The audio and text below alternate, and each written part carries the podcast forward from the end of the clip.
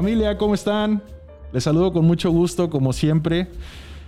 Estamos muy felices porque por fin logramos concretar la visita de Alan Bañuelos, un joven acapulqueño que está haciendo unas fotografías increíbles. Cuando yo le digo, le mando mensajes privados, oye Alan, qué padre estás haciendo esto, qué trabajo tan interesante. Alan humildemente siempre me dice, no bro, pues yo voy comenzando, cosas así, ¿no? Pero la verdad es que lo estoy invitando porque has tenido un crecimiento enorme, se ha visto, incluso tus redes sociales pues son testigos de ello. Digo, si comparamos lo que había el año anterior, por ejemplo, ¿no?, a lo que hay ahora, hay un crecimiento enorme. Y además la calidad humana que tienes, güey, yo la quería traer al programa porque es el mensaje que queremos dar. Entonces, bienvenido, men. Bienvenido al último escalón. No, pues primeramente te agradezco muchísimo la invitación, la verdad. Me da mucho gusto estar aquí contigo. Qué bueno, ya tenía bastantes años que no nos veíamos. Sí, sí, por el chat del videojuego de repente, del WhatsApp, pero de vernos en persona mucho tiempo, güey. Sí, sí, sí, agradezco mucho tus palabras, tu invitación. La verdad, me siento muy contento de estar aquí y pues poder platicar un poquito de lo que vengo haciendo, ¿no? Sí, claro, no, pues no tienes nada que agradecer. Fíjate que estamos invitando a gente que está haciendo cosas extraordinarias, que está rompiendo el paradigma de como los pasatiempos comunes, las formas de emprender de la manera común o convencional, lo que hace la mayoría de la gente. Y gente que está haciendo cosas con pasión y que inspiran, ¿no? Entonces, pues te invitamos por eso. Por eso te invitamos y siéntete en tu casa. Es una charla de cuates, no es una entrevista, no es... Haz de cuenta que nos estamos echando un chupe en cualquier lado, güey, y así, literalmente así. No tengo pedos con patrocinadores, no tengo pedos con alguna mala palabra. Si se te antoja decirla, dila. Si se te salió, ni te detengas. Este espacio es tuyo, siéntete en tu casa, por favor. No, pues muchas gracias. No, gracias a ti, güey. Vamos a comenzar con una pregunta. Es un tanto incómoda que Raya incluso ya me dijo que no la haga, güey. Okay. Pero no le obedezco. Un saludo a Rayito, para la gente que no sabe quién es Rayito. Es el que está en el back de este programa. Toda la parte técnica la está llevando Raimundo Paulín. Le quiero dar el reconocimiento que se merece. Rayito, después, a ver, cuando el público te empiece a aclamar, vamos a tener que traerte para acá de este lado. Y bien, te decía, la pregunta está incómoda. Ok. Espero que por favor no te saques de onda y no vaya a ser que se nos levante de aquí de la mesa. ¿El bolillo con relleno se come con mayonesa o sin mayonesa para Alan? No, sin mayonesa. Ah, gracias, Dios mío. Vamos ganando por uno. Güey, es que tengo un conflicto pequeño, pero conflicto finalmente con eso. Yo no voy con la mayonesa. Yo que... ¿Pero no te gusta en general? No, sí puedo hacerme un sándwich o una hamburguesa y le unto tantita mayonesa. Okay. Pero tantita es tantita, güey, o sea, tampoco... Sí. Pero en especial este platillo típico de nuestro estado, güey, yo siento que va sin mayonesa, güey. Yo la verdad, no, sinceramente no se me antoja con mayonesa. Lo he probado una vez y la verdad... No sabe mal, pero no... no va contigo. No somos compatibles.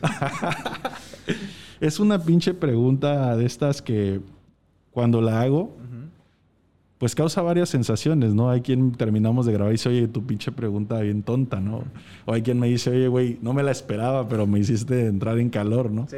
Güey, es simplemente para que te des cuenta que esto es un ratito de cotorreo. Okay. Claro que vamos a hablar de cosas serias, pero no tan serias como para sudar. Más bien temas o asuntos que motiven a la gente, como te estaba diciendo, ¿no? Que inspiren a la gente. Y bueno, primero quisiera saber, ¿eres hijo de padres acapulqueños o guerrerenses, ambos? No, fíjate que no. Es súper curioso, pero no. ¿Crees que podamos subir el micrófono un poquito más? Okay. Ah, está perfecto. A ver, ¿te escuchas mejor tú? Hola. Sí. Sea huevo. Ok, va. Perfecto. Gracias, men. Fíjate que es muy curioso, pero no. Ok. Mi padre es de Zacatecas. Zacatecas. Gente recia en Zacatecas, ¿eh? De hecho, de ahí viene, bueno, supuestamente tengo entendido yo que mi apellido, el Bañuelos, viene de esa parte, ¿no? De Zacatecas. Okay. A lo mejor estoy en un error, ¿eh? Pero... Pues quién sabe, ahí se va a ver. Es lo que tengo yo entendido. Ok. Y mi madre nació en la Ciudad de México, pero prácticamente ella es de San Luis Potosí. Okay. Toda su vida, desde pequeñita, se crió en San Luis Potosí. Entonces, nada que ver con Guerrero. No, nada que ver, güey. No, y entonces, ¿tú sí naces acá? Sí. Qué curioso. Qué curioso. En Acapulco. Ok, entonces llegan tus papás, se establecen acá. Sí, ellos vienen de la Ciudad de México. Sí. De hecho, se conocieron en la Ciudad de México. Órale. Y vienen acá por cuestiones de negocios. Y aquí se quedan y pues ya llegué yo. Ok. Alan Bañuelos. Legaria, ¿Legaria? ¿Cómo se pronuncia? Legaria. Ok. Pues nos conocemos de bastante tiempecito. Sí, digo, yo soy un poco mayor que tú, yo soy 88, güey. Ok. Pero ya nos habíamos topado por ahí. Yo recuerdo, mira, con mi hermano jugaste fútbol. Sí. Entonces, de ahí yo ya te topaba. Jorge Campos creo que fue. Sí, teníamos, ¿qué será? O Atlas. Yo a tu hermano lo conocí teniendo 13 años. ¿Atlas o Jorge Campos? Mira, curiosamente platicando, resulta que desde el Atlas, pero no nos topábamos, o sea, no sabíamos. Es que él es 90. Ajá, o sea, no sabía que él era Dani, no sabía que yo era Alan, o sea, pero seguramente hasta alguna cascarita. Sí, seguro, seguro. Nos dimos algún llegue, ¿no? Sí, seguro que sí. Yo te digo, te topaba más o menos, sí, yo le echaba unos 13, 14 años, pero después te encontré en La Salle.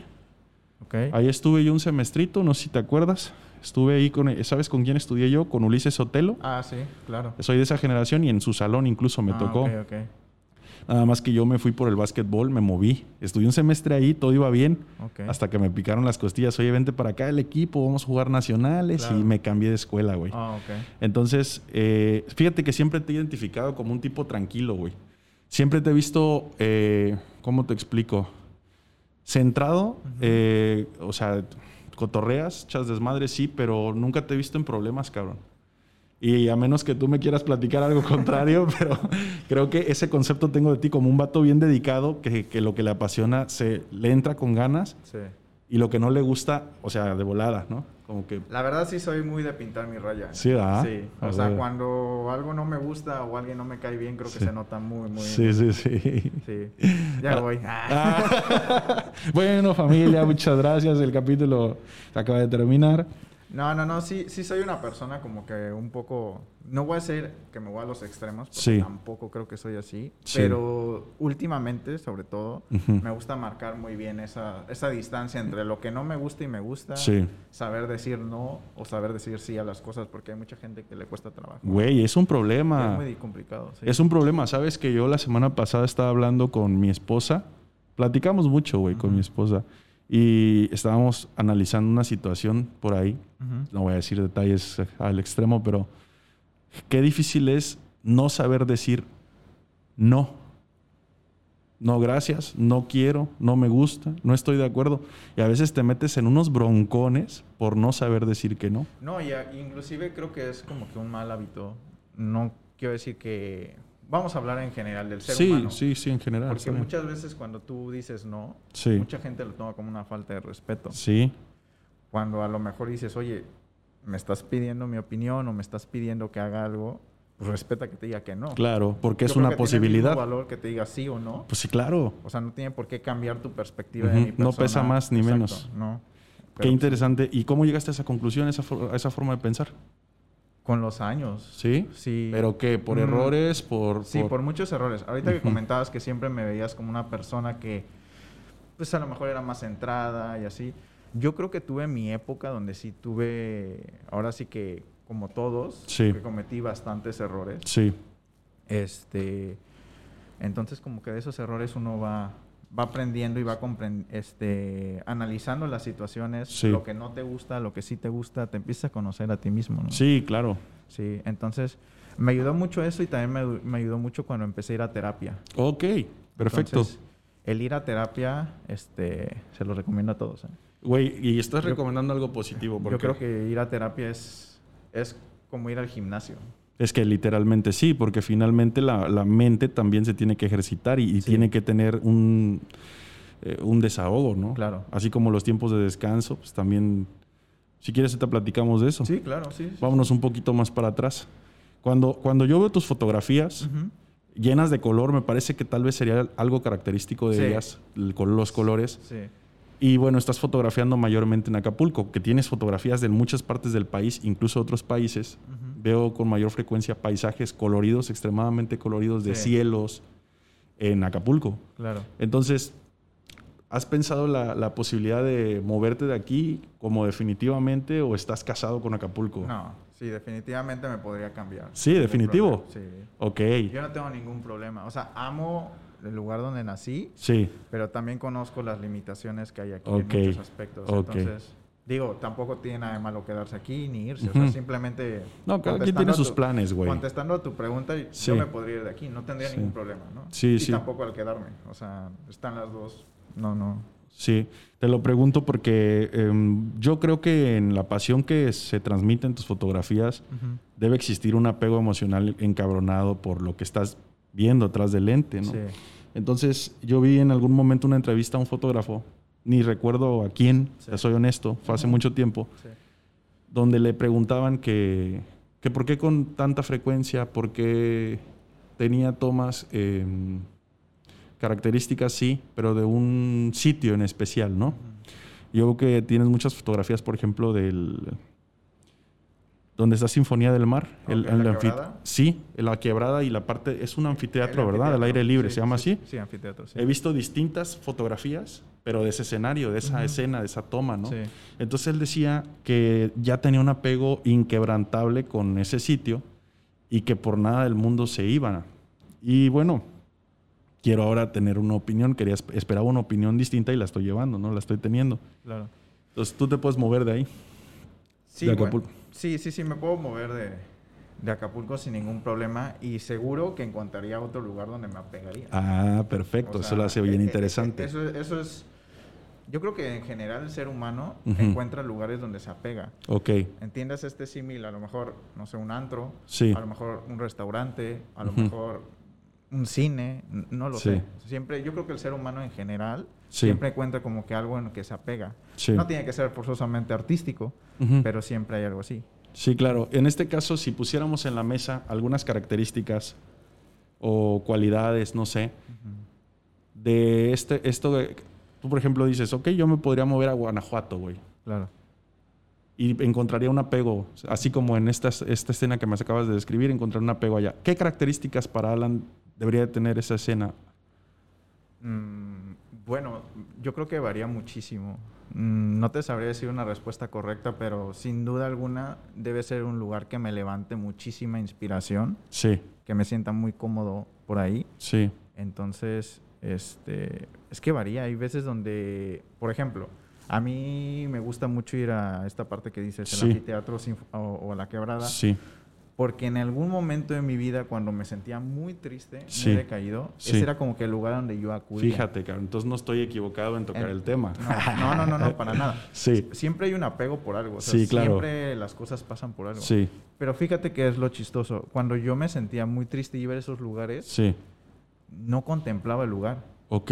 Era como que iba, no entendía por qué, pero me sentía como que muy arraigado o muy con muchas ganas de estar en ese lugar. Sí, te entiendo. Tal vez inconscientemente había algo del lugar que me atrapaba, pero yo por tantas cosas en la cabeza supongo que conscientemente no me daba cuenta de ello. Entiendo perfecto. Entonces, cuando empecé a hacer foto, siempre fue de mis lugares favoritos. Aparte, para mi opinión, creo que es uno de los lugares más icónicos de Acapulco. Por supuesto que sí, desde luego. Entonces, buscando eso y uniendo todo, la conjetura se hace que sea como que uno de los lugares donde me encanta, ya sea ir a tomar fotos o simplemente sentarme a ver el atardecer, ¿no? Sí, te entiendo. Entonces, podríamos, si lo asentamos de alguna manera, donde te vibra, ahí te... ¿Sí? Pero depende mucho mi feeling, cómo me siento en ese momento. Ah, entonces vamos con tu estado de ánimo. Sí. Órale. Yo soy una persona que se apega mucho a los ánimos. Ok, cabrón. O sea, ya sea si me siento triste, enojado, feliz, extasiado, o sea, con cualquiera de esas cuatro que esté en un lugar y encuentre como que un momento así, me puedo pegar a un lugar. Sí. No hay. Muy bien. A lo mejor vas a decir, oye, empezó medio raro esta charla, pero no, güey, fíjate que lo quiero ligar ahora a tu infancia, adolescencia. Okay.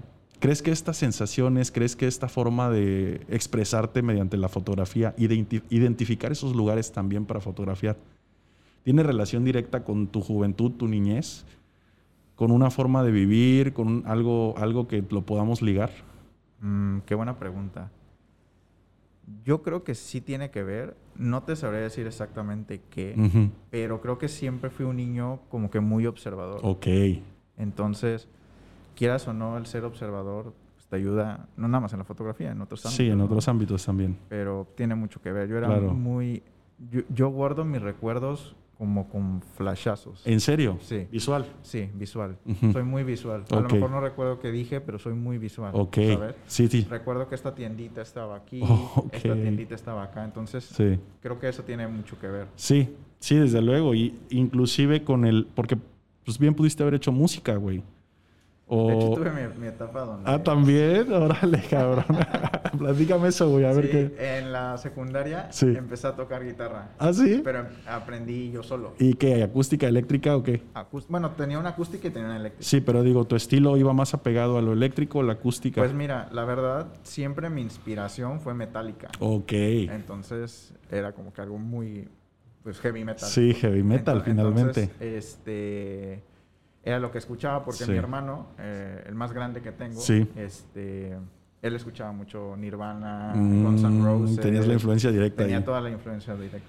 Sí. Entonces, pues no sé, cuando empiezas a tocar guitarra y ves a tus amigos que saben más que tú de guitarra, se saben, no sé, el riff de tal canción, se saben el tal, y tú dices, wow, yo quiero hacer eso. Entonces ahí empecé, ¿no? Oye, aparte que también si lo analizamos, los 2000s, uh-huh, 2000, o sea, del 2000 al 2015 quizás, uh-huh, esos años, esas vivencias eran de ese tipo de retos, ¿no? Sí.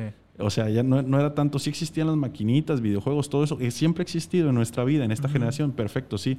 Pero sí estaba muy duro el tema de la música. ¿Te acuerdas que estaba MTV, estuvo en su momento icónico en la televisión? Sí, pues era lo que pegaba. Sí, güey, entonces, pues la influencia de la música, o sea, ¿ya viste el video de tal? ¿Ya viste que Top Ten? Sí, cómo no, güey, sí. Era, yo creo que era el programa más visto. Sí, más esperado, güey. Aparte era a las 3 de la tarde o 4 de la tarde, una cosa por el estilo. Tipo, después de la comida, ajá, recuerdo algo así. No, o sea, sí, entonces era una gran influencia. Sí, porque pues, o sea, definitivamente terminas de comer, estás reposando para sacar las libretas para la tarea o algo similar y pues estás viendo, ¿no? Sí. Y yo recuerdo, por ejemplo, a mí me encanta el hip hop, me gusta mucho el rap. Okay. Y digo, pasaba muy poco. La verdad es que MTV no estaba fomentando mucho esos géneros. Era más el rock. Pero sí de repente había destellos. Y después surge Telehit. Sí. Y fue para mí como mi cumpleaños toda la vida, güey. Porque le daban mucho auge al rock mexicano. O al rock local, nacional. Okay. Y al hip hop. Okay. Bueno, esto sale porque estoy tratando de llegar al punto crucial en el que descubres que eres artístico, porque dices, bueno, la guitarra incluso la pudiste haber agarrado por moda porque tus cuates, claro, tocaban guitarra, ¿no? Sí. Pero pues si después le seguiste a la foto, quiere decir que hay un lado en Alan artístico. Sí. Ajá, entonces, ¿cómo llegaste a ese punto, a descubrirlo? Pero fíjate, entre la guitarra y el lado artístico de fotografía pasaron casi... ¿Qué te gusta? 15 años. No, pues sí, es algo, güey. Durante todo ese lapso de tiempo donde no... Sí. Para serte sincero, yo era deportista de fútbol. O sea, me gustaba el fútbol. Soccer. Sí. Y nada más. O sea, no me veía como... De hecho, te tengo que confesar que realmente yo no me siento como un artista. Okay. Aunque realmente lo que hago... Realmente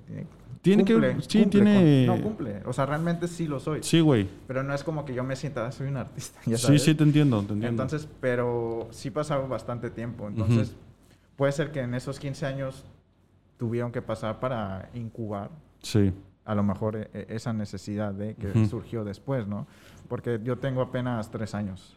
Con la foto. Con la foto. Sí. 3 años. Pero fíjate que, aunque es muy acertado tu comentario con respecto al tiempo que pasó y esta explicación, pero ¿no crees que el tema, hablando del concepto del artista, el que no lo sientas como tal, en este momento, como me lo aclaras, ¿no crees que se deba a que también como sociedad en nuestro país está muy devaluado el término artista? O sea, lo vemos como que un artista o canta, uh-huh, o actúa. Okay. O sale en la tele, güey. Okay. Ese es el artista, ¿no? Uh-huh. Pero pues yo creo que un artista, el concepto como tal, en vida de un artista, tiene que ver con muchos más, claro, sentidos, ocupaciones, sensibilidad, capacidades. Hay una infinidad de formas de expresar el arte. Bueno, yo lo veo no tanto por ese punto. Ok. Lo veo más por el hecho de que desde niño, como que en historia, entonces, siempre los artistas a lo mejor fue gente con un pensamiento muy abstracto. Sí. O gente con ideas muy, muy locas. Sí. Entonces, a mí como que me choca eso con lo actual y digo, sí, no, es que yo no me siento tan así, ¿no? Uh-huh. Pero realmente lo que hago, pues al fin y al cabo sí es un arte. Sí. Pero no es tanto por ese tema, okay, que es muy interesante ese tema, ¿eh? Bastante, es como los maestros. Aquí en México, bueno, y en muchas partes del mundo, ser maestro es algo, entre comillas, sí, no muy bien visto, sí, cuando deberían de ser los... Son formadores, güey, no mames. Deberían de estar vistos como... No como una inminencia, pero sí verlos con muchísimo respeto. Claro. Y aquí en México no se le tiene respeto ni a los maestros ni a los, uh-huh, artistas. Ah, claro, a los buenos maestros. Sí, sí. No, porque también hay maestros que realmente echan a perder el término de maestro. Y que probablemente que tienen, ¿no?, por esas experiencias alumnos, por esas experiencias con ese tipo de profesores, pues también han devaluado la sí, claro, es una posibilidad también. Sí. Sí la ves. Pero fíjate que se vuelve algo curioso el hecho de que hayas estado en la lateral, la paralela más bien al arte, el tema del deporte, uh-huh, que hay poca gente que se lleva con las dos, ¿no?, y que destaca. Pero fíjate que yo pienso que el tener la mente ocupada en el lado, entre comillas, opuesto, en el otro lado, uh-huh, también te da otra óptica, ¿no? Sí.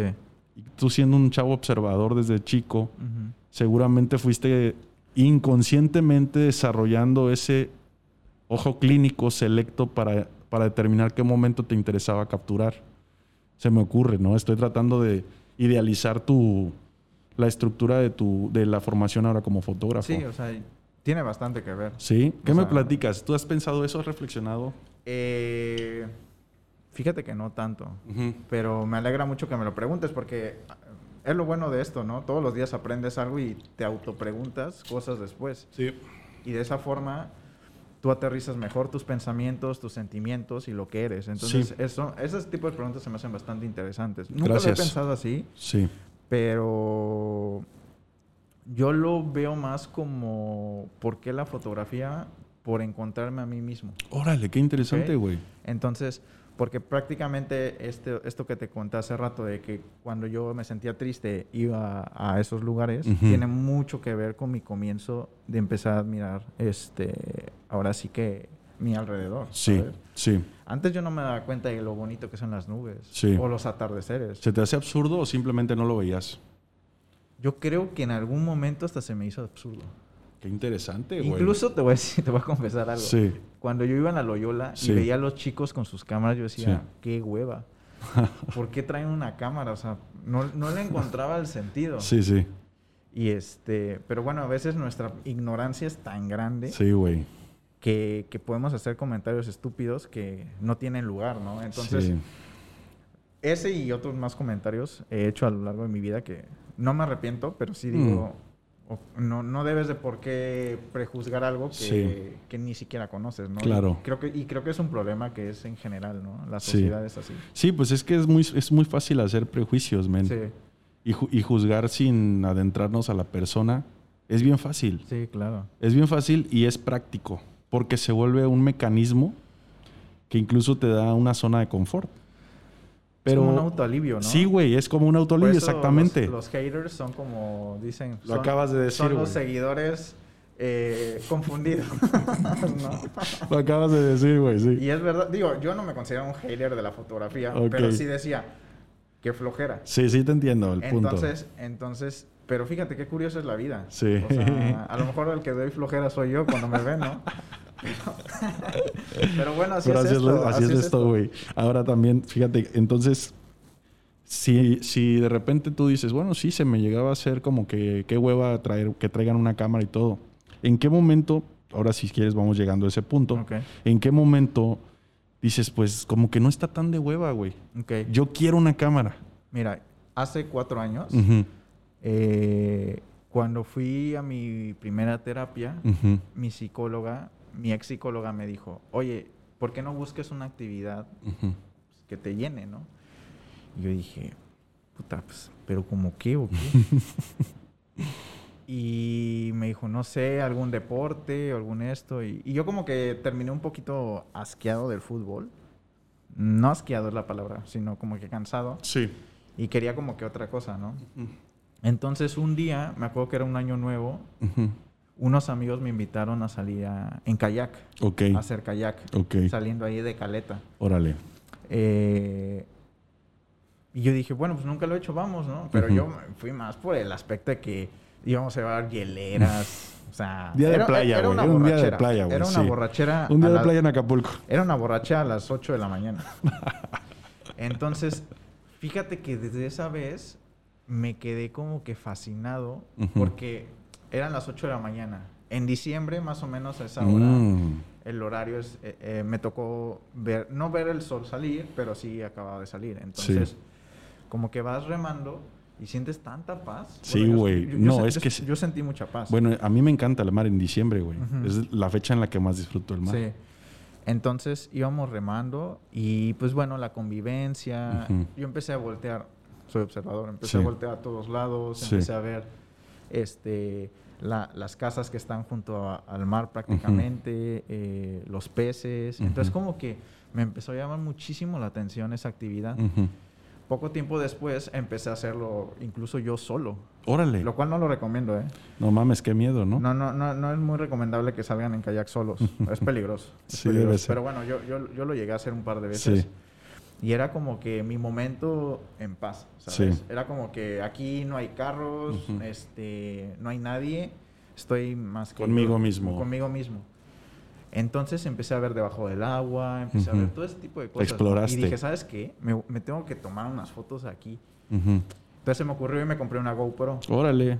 Una GoPro. En esa época era la 3, más o menos, creo que la 3. De la primera generación que sacó el Black, ¿no? Correcto, uh-huh, correcto, sí. Yo no me compré la Black, pero sí me compré una GoPro. Uh-huh. Y desde ahí me encantó empezar a hacerme selfies debajo del agua, selfies en el kayak, todo ese tipo de cosas, ¿no? Uh-huh. Entonces, como que quieras o no, y empecé a ir más temprano. ¡Órale! Entonces, empiezas a ver el amanecer. ¿Y era un hábito en ti levantarte temprano en ese momento? Pues, fíjate que sí. ¿Sí? Siempre por alguna razón, uh-huh, me tenía que levantar temprano. Ya sea por la universidad, bueno, por la escuela, sí, obvio. Sí. Pero en la universidad también, por alguna razón, yo siempre pedía mis clases temprano. Uh-huh. Me gustaba tener la tarde libre. Sí, entiendo. No me gustaba ir. A mí, si hay algo que no me gustaba es ir en la noche a la universidad, uh-huh, que al final tuve que hacerlo. Pero, sí, pero era obligatorio. Uh-huh. En realidad, entonces, sí, siempre he sido medio madrugador. Fíjate. Ok. Incluso hasta cuando me iba de fiesta, si llegaba a las 4, a las 7 ya estaba con el ojo pelado. Entonces, okay, entonces empecé a admirar mucho más. Sí. A darme cuenta de que, oye, el sol cuando sale y hay nubes, uh-huh, se ve súper bonito, uh-huh, se ve más bonito. Sí. Oye, el sol, dependiendo de la época, se va saliendo en diferente dirección, etcétera, uh-huh, etcétera, ¿no? Entonces, ahí fue como que mi despertar y dije, oye, esto está padrísimo. Sí. Está padrísimo. De ahí me tomó un año en decidirme en comprarme una cámara. ¿Pero qué te detenía? Yo creo como lo que comentábamos hace rato, o sea, los miedos. Uh-huh. El miedo a decir, ay, si no me gusta, ya me gasté tanto. Porque todo siempre lo he visto para mí, ¿sabes? Sí. O sea, nunca he hecho algo como que pensando el qué dirán los demás. Uh-huh.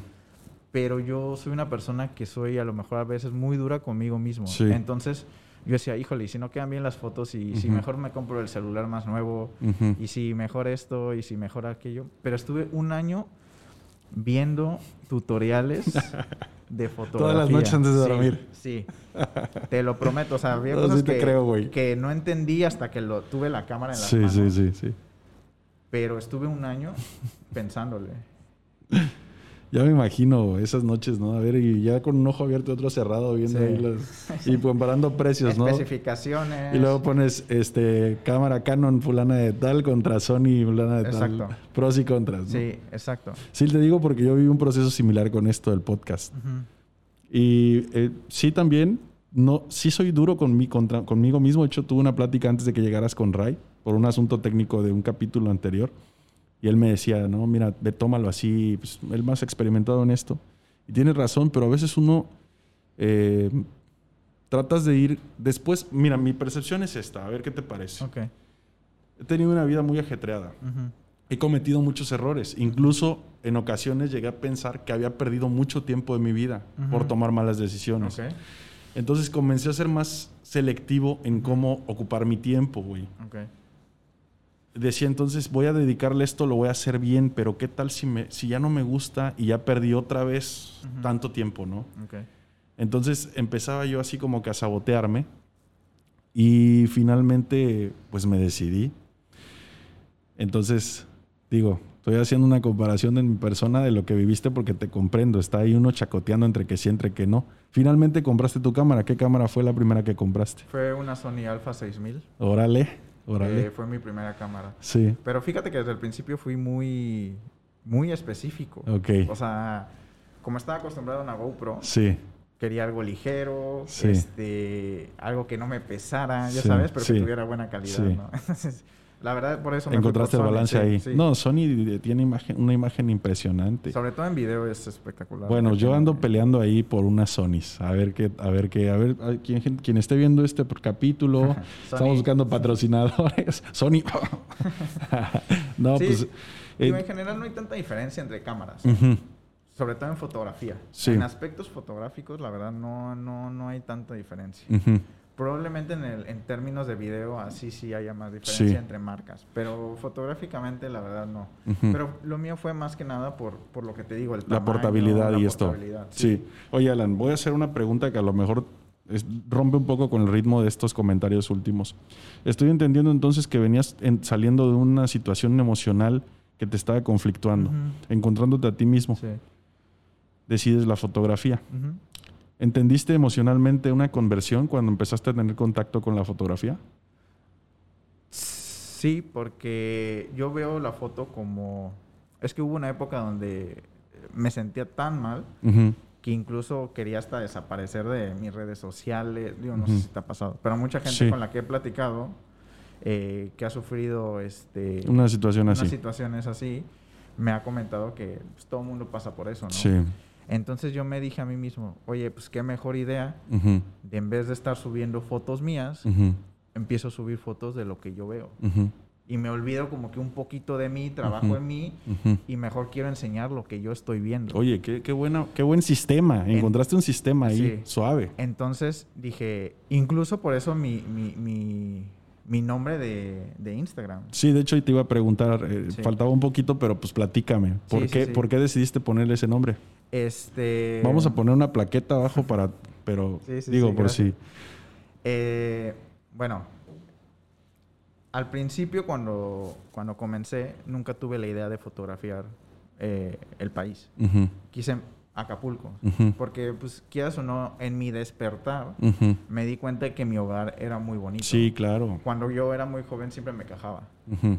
Otro aspecto. Sí. Entonces, yo siempre lo veía como muy negativo. Uh-huh. Inclusive, cuando me tuve que regresar uh-huh, por situaciones familiares a vivir otra vez a Acapulco, uh-huh, y estudiar la universidad aquí, para uh-huh mí fue como que... Retroceder. Uh-huh.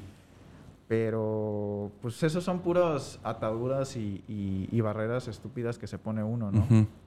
Entonces, yo dije, ¿sabes qué? Me quiero poner un nombre que como que tenga que ver con donde soy. Uh-huh. Entonces ahí agarré el Aka. Como el prefijo, ¿no? Exacto. Uh-huh.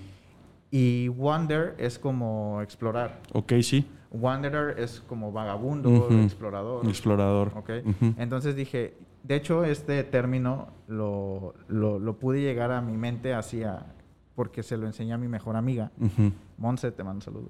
Un saludo, Monse. Y estábamos viendo varios nombres. Uh-huh. Estábamos entre Aka Traveler, uh-huh, que también lo tengo yo. Órale. Sí, lo tengo ahí.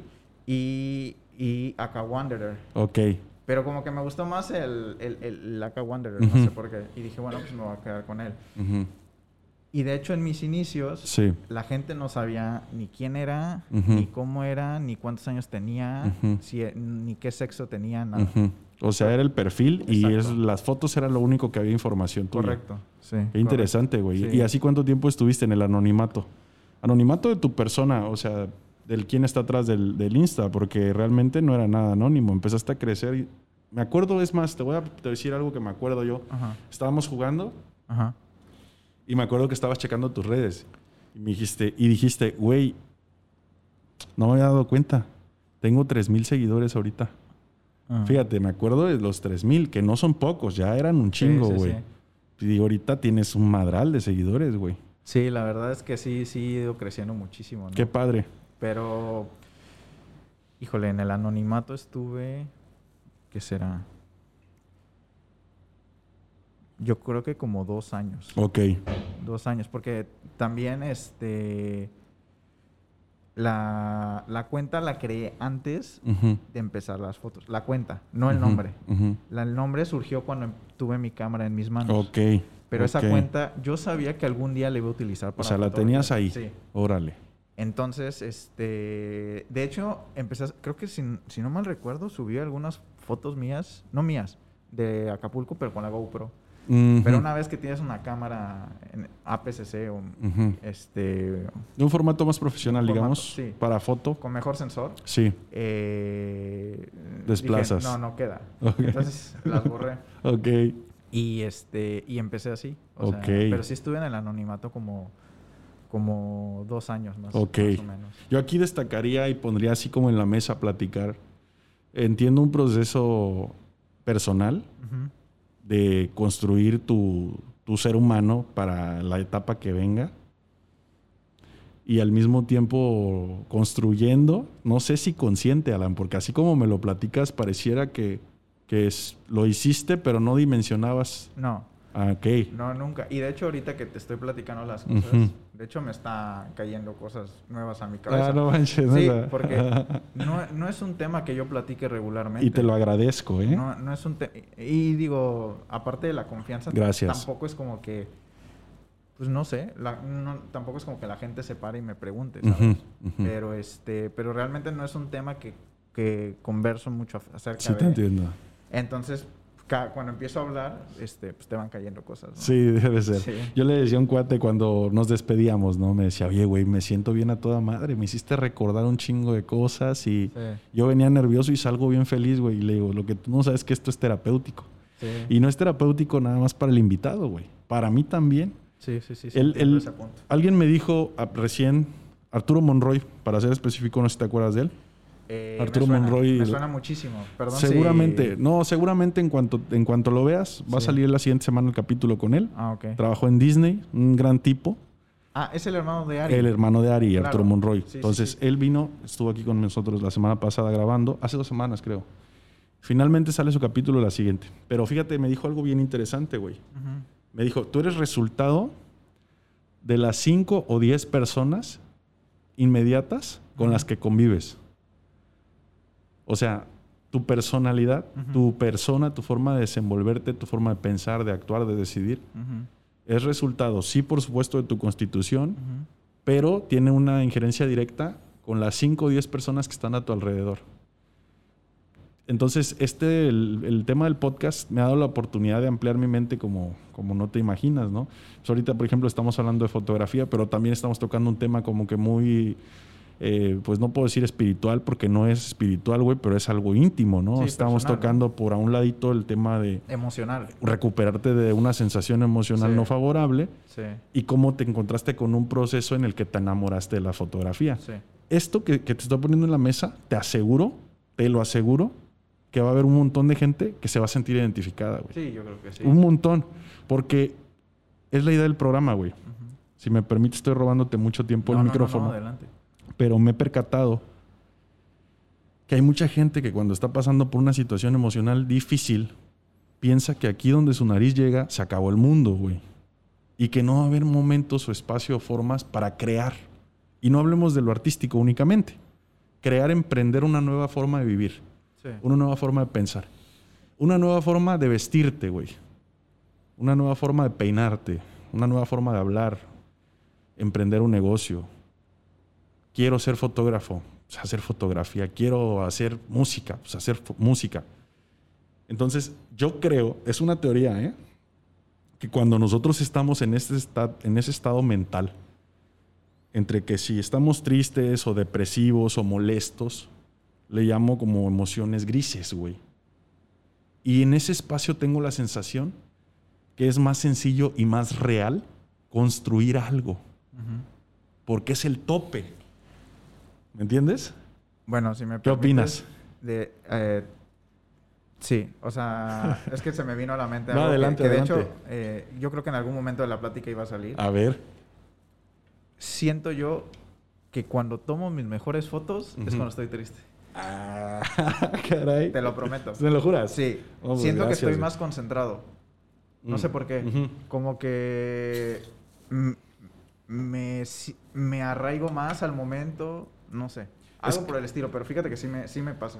Digo, no estoy diciendo que cuando esté feliz no tomo fotos. No, bonitas, claro. ¿No? Y tampoco se trata de que ponte triste para hacer algo bueno, ¿no? Así es que, bueno, me voy a poner triste. Voy por fotos mañana. Ahorita vengo, mamá. Triste. Voy a ponerme triste. No. Pero realmente yo me he dado cuenta que los momentos que me he sentido muy triste, sí, yo creo que ha sido cuando de mis fotos favoritas. Órale. Entonces, pues como que ahí hace sentido, ¿no? Sí. Lo digo en primera instancia por experiencias personales. Llegué a esas conclusiones así. Pero también, no te voy a mentir, también soy observador y me gusta como que estar al pendiente, no por chismoso, güey, sino que la gente que quiero y está a mi alrededor, soy muy perceptivo. Entonces me he dado cuenta de eso. Y tengo la conclusión de este comentario es que a lo mejor cuando uno está eufórico, altera las cosas a favor. ¿Me explico? O sea, ves cosas como que sobrepositivas o incluso a veces irreales por la euforia o la emoción. Y entonces también puede ser que cuando haces algo así el resultado puede ser pues distinto, ¿no? Ahora que también cuando uno está muy triste y no controlas ese momento, pues también pueden salir cosas catastróficas, ¿no? Tal vez se trata más bien de cómo aprovechas las emociones, pero personalmente tengo esa teoría. Okay. Y bueno, tú la estás compartiendo conmigo. Sí. ¿Tienes una foto así que tú digas, güey, esta foto me encanta y la tomé así? Me dijiste que tienes varias, pero una que recuerdes. A ver, yo creo que hay una que tengo en San Cristóbal de las Casas. Que no sé, es de esas mañanas que sales muy pensativo de muchas cosas, y ese día fue un amanecer espectacular. Entonces yo creo que en general ese es de los días más bonitos que recuerdo, ¿eh? Sí. Icónico, o sea, te marcó. Sí, y más porque iba en compañía de mi padre. Oh, no, qué momento, brother. Sí. Qué momento. De hecho, mi padre es como de las pocas personas que puedo salir a tomar fotos siempre con esa persona. Ok. Soy muy solitario yo. Bueno, es que eso te iba a... O sea, la plática va tan bien que va fluyendo a los puntos que imaginé, como me gustaría saber esto. Sí. Con respecto a la compañía. Hay fotógrafos que prefieren ir en grupo y van echando desmadre y tomando fotos, ¿no? ¿En tu caso es al revés? Sí. Ok. Digo, espero que no se ofenda a nadie, pero... Ah, güey, y quien se ofenda, pues 2021, pero, no, que no mame. Pero realmente yo disfruto más la foto solo. O sea, a ver, me concentro más. Ok.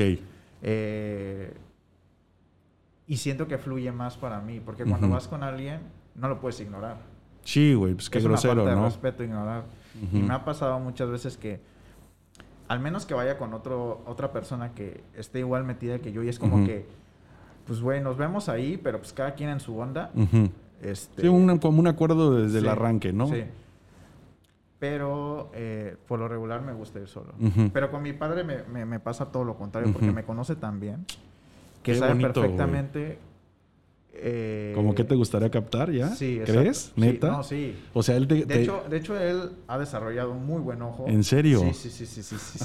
Es muy curioso, ¿eh? Hay magia, Alan. Hay magia entre los padres y los hijos, güey. Es muy curioso porque, de hecho, como otro dato, yo la fotografía, aparte de encontrarme a mí mismo, siento que también me unió más con mi familia. ¡Qué padre, güey! Porque desde que yo empecé a tomar fotografía, hemos viajado muchísimo juntos. O sea, ese ha sido el pretexto. Sí. Oye, qué interesante, güey. Entonces, está padrísimo porque de repente un día estás con tus papás y tú... Oye, de que ya viste la tarde... Mi papá, por ejemplo, siempre me marca, me dice... Güey, ¿viste el atardecer de hoy? ¿En serio? Sí. Y le digo, sí, estuvo padrísimo. Me dice, sí, que no sé qué, qué chingón, que no sé qué. Sí. Y hay veces donde estamos a lo mejor en puntos distintos de Acapulco. Él está casi siempre en la casa. Sí. Pero Y tú por ahí trabajando y de repente te das cuenta que vieron al mismo tiempo, el mismo momento. Exacto. Entonces, no mames, qué mágico, güey. Siempre me marca y me dice, oye, que... Bueno, aparte para preguntarme si ya voy para la casa. No, claro. Pero sale el tema, vaya. O sea, no es algo ajeno a él. Siempre es de que, oye, güey, ¿viste la tarde? Yo sí, estuvo padrísimo. No mames, qué chingón. Entonces... también, aparte de encontrarme, sí, me ayuda muchísimo a fortalecer muchos lazos familiares que yo creo que no estaban olvidados ni nada, pero sí fortaleció muchísimo. Uh-huh. ¿Crees que te hizo más sensible esto de la foto? Sí. Es que tal vez tiene que ver directamente con eso, güey. Incluso el tema de comprender, de aceptar al prójimo, de ser transparente. Con lo que decías al principio me gustó bastante. Cuando algo no me gusta, yo sí soy de pintar mi raya. Sí. Y yo creo que eso es todo lo que estamos platicando. El resultado que tienes hoy como hombre y como fotógrafo. Sí.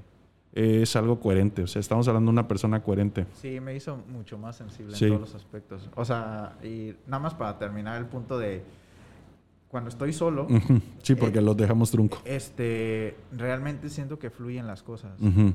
Y cuando voy con alguien más, me siento como que muy comprometido, uh-huh, a ¿sabes? De que yo, por ejemplo, cuando tomo fotos me tiro al piso, uh-huh, me voy acá, me pongo detrás de plantas, hago muchas cosas. Entonces, sí, no sé también qué tan cómodo sea para alguien que vaya contigo, que de repente te ve en el piso, uh-huh, te ve acá. ¡A la madre! Sí. ¿Qué te está pasando, güey? No mames. Un garrobo. O sea, ¿sí me explico? Sí, güey, sí. Entonces, sí, yo creo que tanto para la persona... Sí.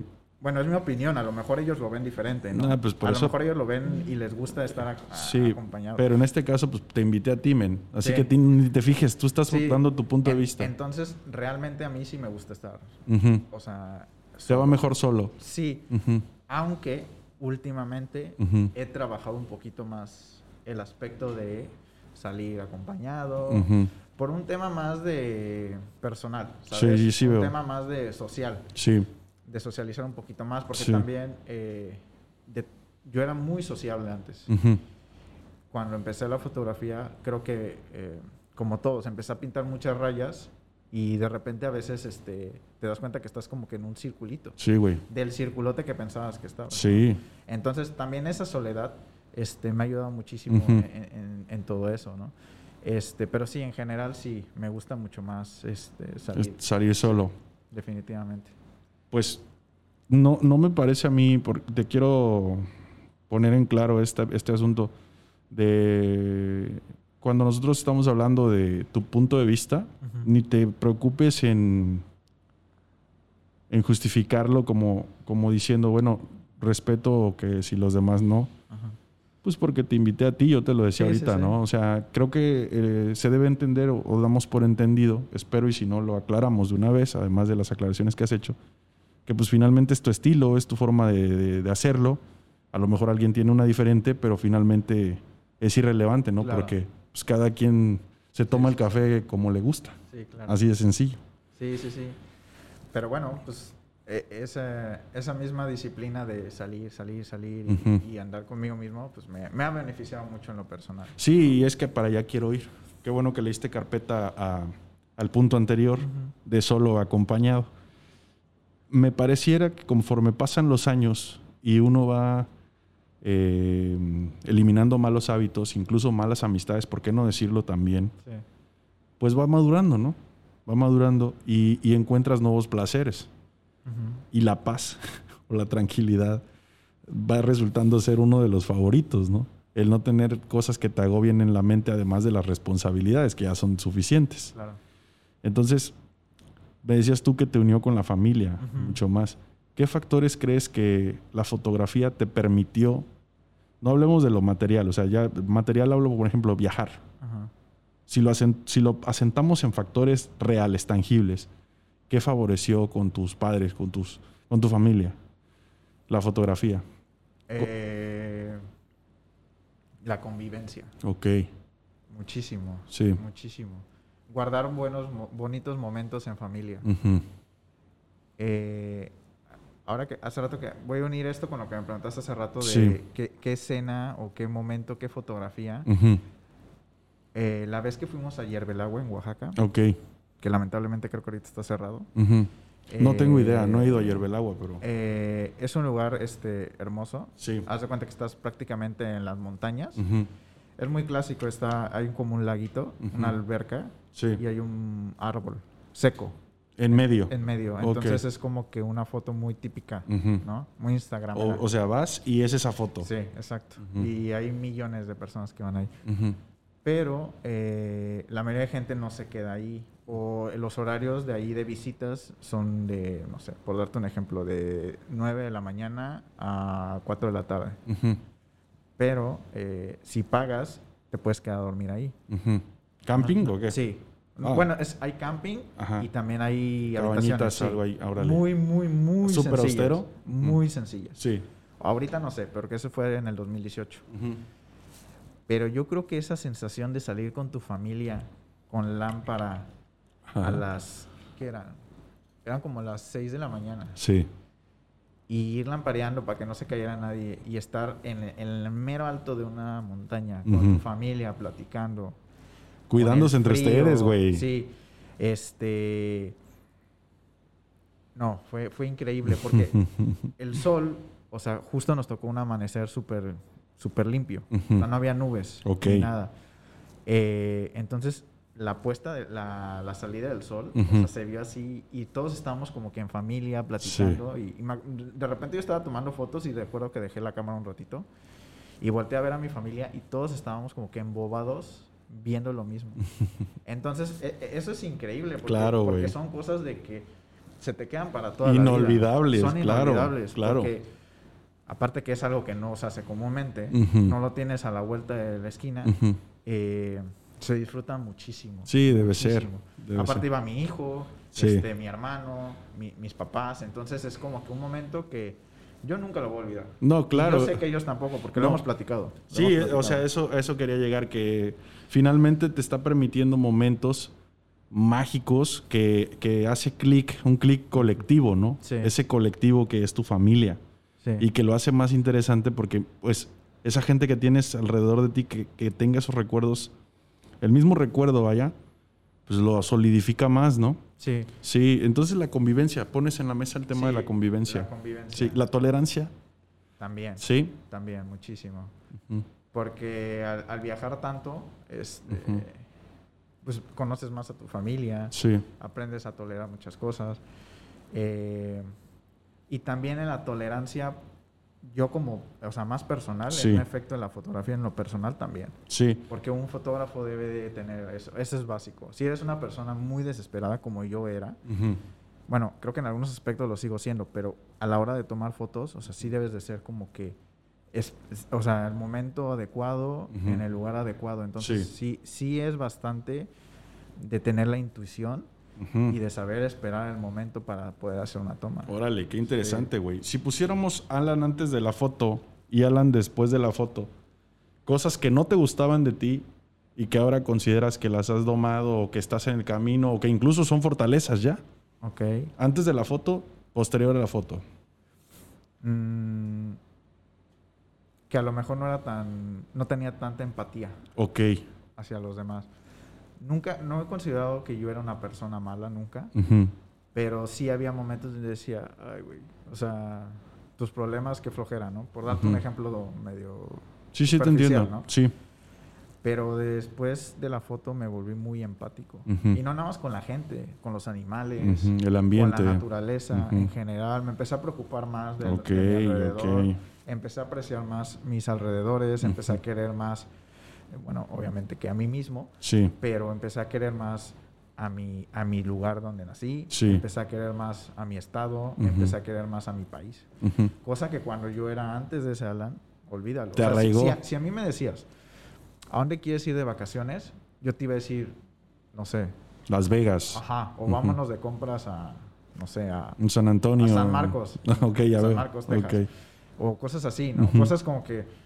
muy superficial uh-huh. en varios aspectos, que tampoco me culpo porque la sociedad y la vida en que vivimos ahora está uh-huh. muy cañona, pero bueno, eso es otro tema. Uh-huh.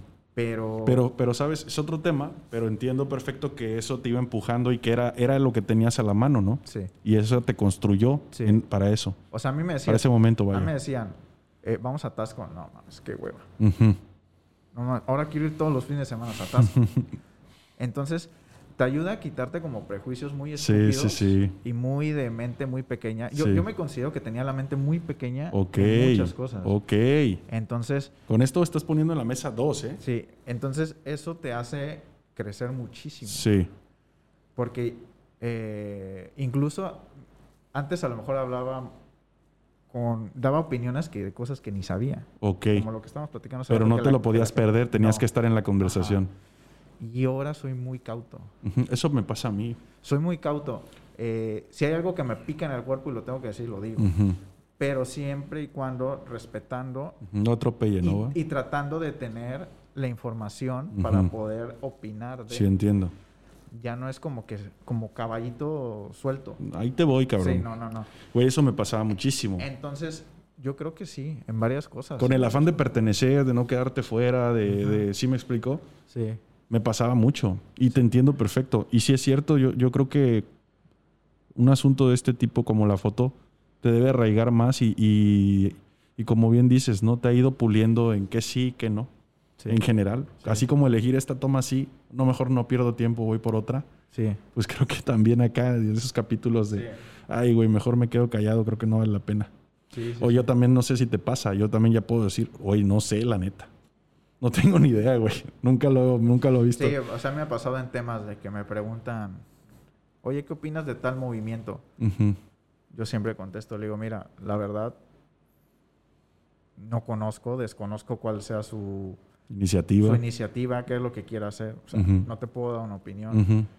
Y antes, seguramente hubiera sido... Vi un comentario en Twitter de algo y esa hubiera sido mi opinión. Ok. ¿Sí me explico? Sí, güey, a huevo. O sea, te entiendo perfecto. O sea, el criterio lo vas como que fortaleciendo con el pasar del tiempo. ¿Auténtico, Alan? Sí. Ok. Sí, mucho. Entonces ya llevamos 3, cabrón. Fíjate, mucho, o sea... Más auténtico. O sea, hay una transformación. Yo creo que una evolución, güey, más bien. O sea, finalmente esta parte de la foto te ha beneficiado y positivo, así como me lo estás platicando. Y qué interesante que estemos hablando de eso precisamente. Lo más sencillo para mí, Alan, sería preguntarte por qué preferiste esta cámara, güey. ¿Qué cámara recomiendas a la gente? Eso te lo pueden preguntar por mensaje directo quizás o por un correo. De hecho, sí. Yo creo que en tu perfil, por eso en el momento que arrancamos la charla, no es entrevista, yo te decía, güey, sí, tus fotos, qué chingón, pero tienes una calidad humana que me gusta. Gracias. Y que quiero que se comparta, porque hay un asunto que es romántico, güey, entre la fotografía y la forma de pensar, desde mi perspectiva, hacia ti y hacia tu proyecto de foto, ¿me entiendes? Ahora tengo una pregunta que ya va más, ahora sí enfocada a esto. Okay. Tú me dijiste, esto no lo hago, o sea, yo no me dedico a esto por lana, güey. O sea, yo no fotografío por lana. ¿Qué cambiaría en Alan si la foto si la hiciera por lana, güey? Qué buena pregunta. A ver, yo la mayoría de mis fotos no lo hago por dinero. Pero como que hay ese temor mío de perder como que ese vínculo de... Es que yo la foto lo veo como algo personal. Sí, es íntimo, güey. Es íntimo para mí. Y hemos puesto un contexto del por qué en esta charla. Hablando de intimidad, te voy a confesar que en mi perfil no están mis fotos favoritas. Oh, no mames. No. Yo siempre... Mis fotos favoritas están guardadas en una carpeta. Fíjate, güey, qué chingón detalle. Que realmente... Hay momentos donde digo, ya, las voy a publicar. Pero hay momentos donde digo, o sea, es como que siento que me estoy desnudando prácticamente. Ay, cabrón. No sé si sea la palabra correcta. Bueno, el concepto, la idea se entiende perfecto. Entonces, no me gusta. No me gusta. Entonces, me siento como que forzado a hacerlo. No sé, esto te lo digo ahorita. Sí. En una semana a lo mejor cambio de pensar y las publico. Pero realmente las fotos que están ahí no son fotos que no me gusten. Obviamente me gustan. Pero mis fotos que tienen un sentimiento para mí y que son mis preferidas. Especiales, de cada lugar que he ido. Siempre tengo como 2 o 3. Que están, desde mi perspectiva, increíbles. Nunca las publico. Son como que un... Están en un cajón ahí guardaditas para ti. Sí. Oye, qué detalle tan chingón. Sí. Qué detalle tan chingón. Detrás de un artista siempre hay detalles de este tipo, güey. Secretos así. Incluso yo platicaba con otros fotógrafos. Siempre me lo... No me lo echan en cara. Pero siempre me dicen que no debería ser así. Que debería de subirlas. ¿Por qué? ¿Qué explicación o qué razón te dan? A ver, yo siempre he querido que mi cuenta crezca. No me voy a hacer pato.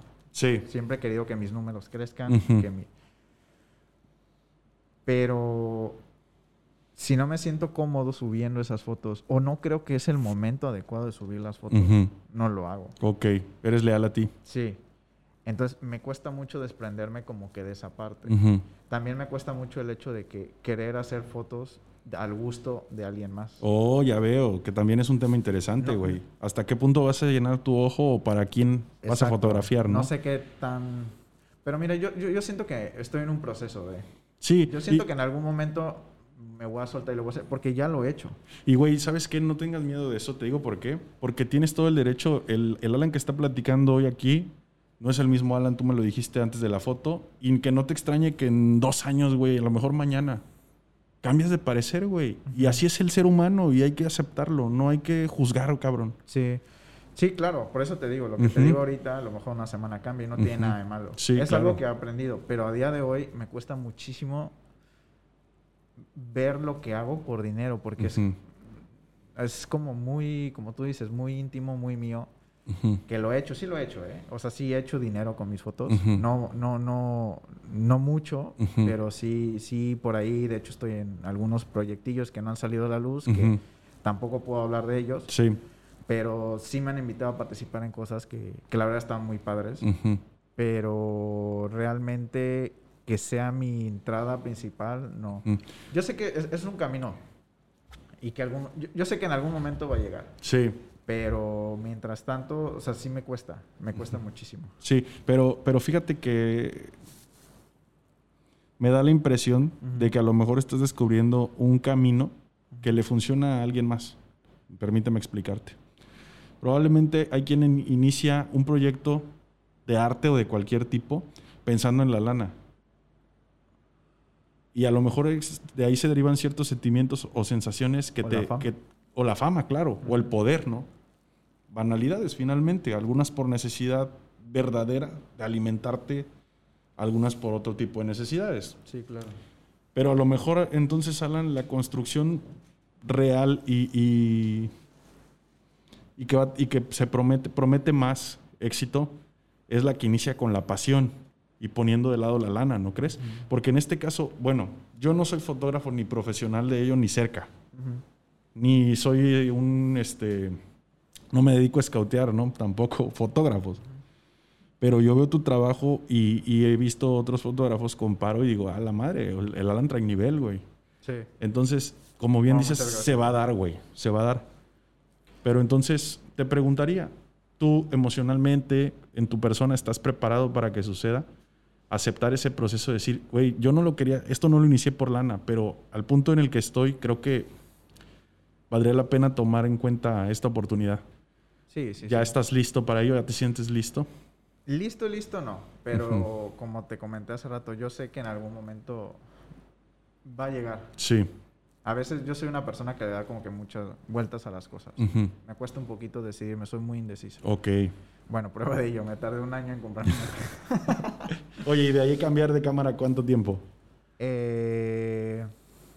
Con esta tengo... ¿Esta es tu segunda cámara? Sí. Esta ya es formato full frame. Uh-huh. O sea, ya es como profesional. Se puede sí, decir. Sí, la veo muy bonita además. Muchas gracias. 2 años y medio más o menos. Sí. Entonces te diste cuenta en un lapso de 1 año, poquito menos quizás, que sí te latía este rollo y sí. Dijiste no. Nunca pensé que me fuera a conseguir una cámara como esta. Uh-huh. O sea, yo pensé que... Es que también era muy de moditas, muy de... Uh-huh. Me gusta algo 5 minutos y lo dejo. Órale. Esto ha sido lo más permanente que he tenido en mi vida. ¿Ah, neta? Sí. Güey, sí, ¿cuánto te ha dado la foto, güey? Y el fútbol, jugar fútbol. Sí. Pero bueno, igual el fútbol era cuando pues iba en secundaria, prepa, uh-huh, ¿no? Pero en mi vida adulta, esto, uh-huh, sin duda. Sí. Es lo que más me da. ¿Cuánto te ha dado la fotografía, Alan? La neta. Muchísimo. No, sí, güey. Llevamos un rato platicando y me estás compartiendo temas que digo yo, pues sí hay algo de deuda con la fotografía, una deuda moral, ¿no? Sí, bastante. Sí, un compromiso además. Me debo muchísimo. Sí, un compromiso veo yo por corresponder en el aspecto de decir, bueno, soy agradecido contigo, fotografía, y tal vez esa sensación de privatizar, de hacer privadas, vaya, esas fotos favoritas, pues tiene que ver con eso, güey. Sí, tiene mucho que ver. Sí. Por eso te digo que cuando me hacen comentarios acerca de que, güey, deberías de subir tus fotos favoritas porque están padrísimas, porque algunas personas... se las he mostrado. Le digo, oye, sí, ¿qué opinas de esto? Me dice, no, está padrísima, que no sé qué. Me dijo, ¿la vas a subir? Le digo, no. Y me dice, ¿por qué? Es que la mayoría de los fotógrafos han crecido porque son muy listos. Uh-huh. Saben, aparte de que descubren qué es lo que le gusta a su público, uh-huh, saben subir las fotos con la temática en el momento. Uh-huh. Yo no soy así. Ok. O sea, yo soy listo, pero no hago esa, no hago esa práctica. Yo soy muy de que tengo mis fotos y pueden pasar 2 años y no las subo. Órale. O sea, si te contara, yo creo que tengo alrededor de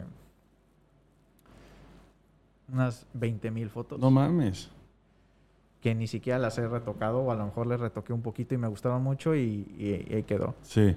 Soy muy extraño para el proceso de encontrar la foto que voy a subir hoy. Uh-huh. O sea, como que últimamente ya me puse la tarea de depurar de las más viejitas, sacarlas. Órale, que debe ser algo bien interesante también, porque te trae recuerdos que... Uh-huh. Entonces, estoy como que depurando ahorita. La mayoría de mis fotos que ven en mi perfil son del 2018, 2019. Ni siquiera es como que mi nueva versión de tomar fotos. Porque también entiendo. Eso es una evolución. Pues te vas reinventando, claro, güey. Vas perfeccionando técnicas y todo. Pues sí, yo creo que sí tiene mucho que ver. A mí me cuesta mucho trabajo subir las fotos más bonitas que tengo. Me cuesta muchísimo compartirlas en redes sociales. Qué curioso, güey.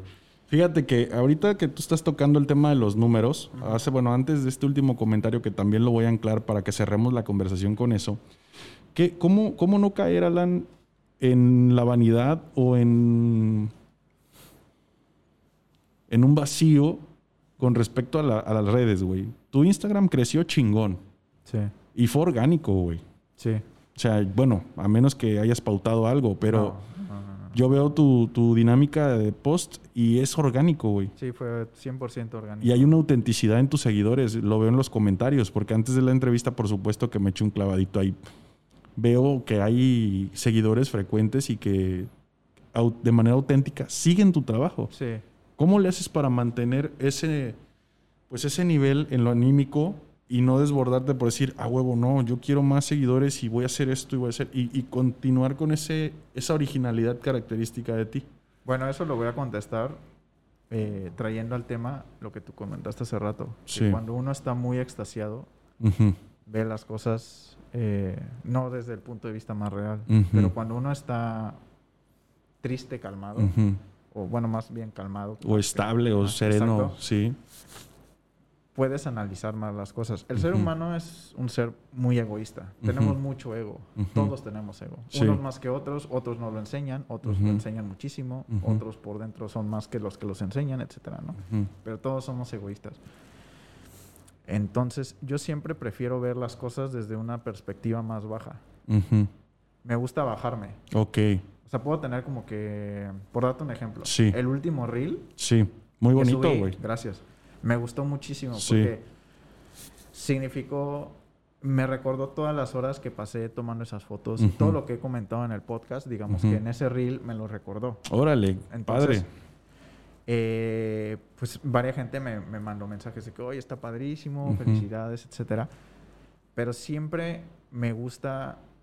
Ok, ya lo hice, pero ya está. O sea, a lo que sigue. Simón. No me gusta quedarme en eso. Y vuelves a leer los comentarios y otra vez no te quedas así. No, la verdad. O sea, le das vuelta a la página y vámonos, lo que sigue. De hecho, también te voy a ser sincero, no me gusta mucho el exceso de... ¿Cómo se dice? Se me fue la palabra. Cuando alguien... ¿Te alude? Exacto. No me gusta. Ok, sientes que... Me llega a empalagar. Órale. O sea, me llega... No a pensar que es falso, pero como yo siempre trato de bajarme, o sea, no... Es que yo lo veo como algo normal que hace cualquier chico, que lo hace cualquier persona, que es bueno en algo, y simplemente, pues ya está. O sea, tampoco es como para sentirme la gran cosa o alguien superior a otros, ni... Por ejemplo, una vez me llegaron a decir, oye, ¿eres el mejor fotógrafo de Acapulco? Le digo, no, a ver, espérate. Claro que no. O sea, yo hago mi estilo y lo hago buscando mi forma, mi creatividad de expresarme y que tú veas desde cómo yo hago las cosas. Pero el mejor fotógrafo de Acapulco, para nada. Okay. Hay miles que yo considero que hasta... que son mejores que yo y que se les aprende muchísimo, ¿no? Sí, sí, claro. Entonces, siempre trato de mantenerme ahí. Siempre. Pues es muy sano, güey, porque incluso es una forma de que no sabemos cuánto sigas creciendo y es una forma de mantenerte ahí, como bien dices, que te está funcionando en lo anímico y en la productividad. Sí, porque también, o sea, tal vez sería una pena pasar más tiempo en la red social o en las redes sociales o en las plataformas que en la cámara, ¿no? Como que entonces ahí empezamos a ver qué será lo... Lo que sí tengo que confesar es que en algún momento los números me empezaron a afectar. Sí, neta. Sí, a ver, platícame de eso. Pero no en un tema de creerme superior, sino al contrario. A ver, platícame, güey. Yo ya no tengo... Hoy en día mi engagement de mi cuenta no es la misma que hace 2 años. Ok. ¿Por qué? No sé, pues tiene que ver mucho el algoritmo.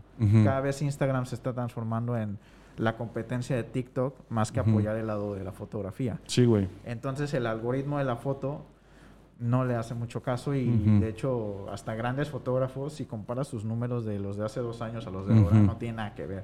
Tanto en alcance, likes, guardados, etcétera, etcétera. Pero en la época donde ahora sí que fue el boom de Instagram y de fotografías, yo de repente tenía fotos con, no sé, vamos a ponerle un ejemplo, 2000 likes. Si después mi siguiente foto no llegaba ni a 800, yo me sentía bastante mal. Te daba para abajo, güey. Sí, neta. Sí. Hubo una época donde sí. Ok. A pesar de que siempre lo he hecho con el aspecto de no importarme lo demás. Sí. No es tan... O sea, siempre llega un momento donde sí te mueve. O sea, no es tu prioridad, pero pues al subirlo al Instagram hay una retroalimentación directa en los likes, ¿no? Sí. Y sí se llega a ser un termómetro de ver, ¿gustó? ¿Qué tanto gustó? Sí. A eso yo lo entiendo así como me lo estás explicando. Sí. Pero entonces sí te llegó a afectar. Sí me llegó a afectar. Okay. De que me decía que afectarme en el aspecto que yo decía, no son tan buenas. Pero en ese momento yo no conocía muy bien el algoritmo. Okay. O sea, el algoritmo lo conocí mucho después y empecé a entender. Y dije, güey, esto es un juego. Sí, güey. O sea, el algoritmo es un juego, prácticamente. Entonces dije, bueno, pues lo voy a tomar como un juego. Ok, le diste el valor. No me lo voy a tomar como algo que es parte de la vida, porque no es así. Y ese es un problema que yo veo en muchísima gente. Gente que ni siquiera... Yo lo noto, ¿eh? O sea, gente que a lo mejor ni siquiera es fotógrafo, pero a lo mejor quiere ser influencer, ¿no? Y veo sus... O sea, se empieza a quejar siempre del algoritmo, el algoritmo, el esto, el algoritmo, el otro. Creo que eres más feliz cuando regresas a tus raíces y dices, bueno, esto lo estoy haciendo por expresarme.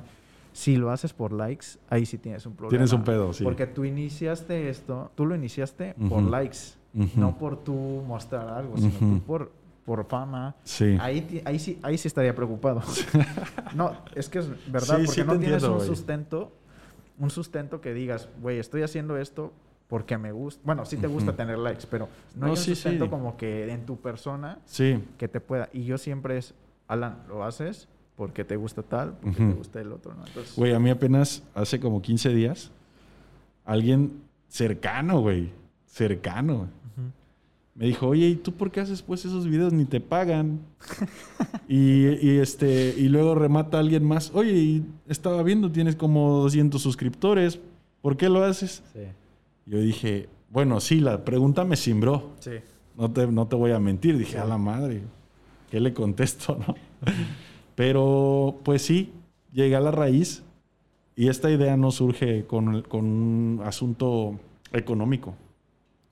Surge con las ganas de intentar algo original, auténtico y que aporte algo, ¿no? Sí, es como una forma de saciar tu ¿cómo se dice? Tu creatividad, tus ganas de hacer algo, ¿no? Sí, güey, así. Sí, así es. Por eso te digo, pero imagínate que tú estuvieras haciendo el podcast por fama. No, ya lo hubiera cerrado, güey. Y te hacen esa pregunta. Digo, no sé si les contestaste. No les contesté, afortunadamente, pero... alguien hizo un mal chiste de otra cosa y dije, ups. Ok. Bueno, pero imagínate, ponte en el aspecto de que si tenías que contestarle y lo haces por fama... ¿Qué le puedes decir? No tendrías... O sea, te despedazó. Si haces tu base por la que estás funcionando, te despedazó. Sí. O sea, no sirves, güey. Exacto. O sea, sí, literalmente. Por eso, o sea, en general, como lo que dije hace rato, siempre trato de mantenerme, pero soy humano. Sí. También ha habido momentos donde me ha pegado. No en cuestión de alzarme y sentirme el... más chingón. No, para nada. Nunca me... sino por lo contrario. Nunca me he sentido el más chingón. Okay. Te lo puedo asegurar. Me gusta ver fotógrafos también de aquí y aprender de ellos. Pero en lo negativo, sí hubo épocas donde me llegó a pegar. Ok, men. Ahora, respecto a la fotografía, ya directamente, y si gustas con eso, vamos... ir cerrando esta charla, pero ya te quité bastante tiempecito. No, yo puedo estar aquí todo el día. Sí, estás a gusto, güey. Sí. Qué bueno, no, que me da mucho gusto que estés tranqui.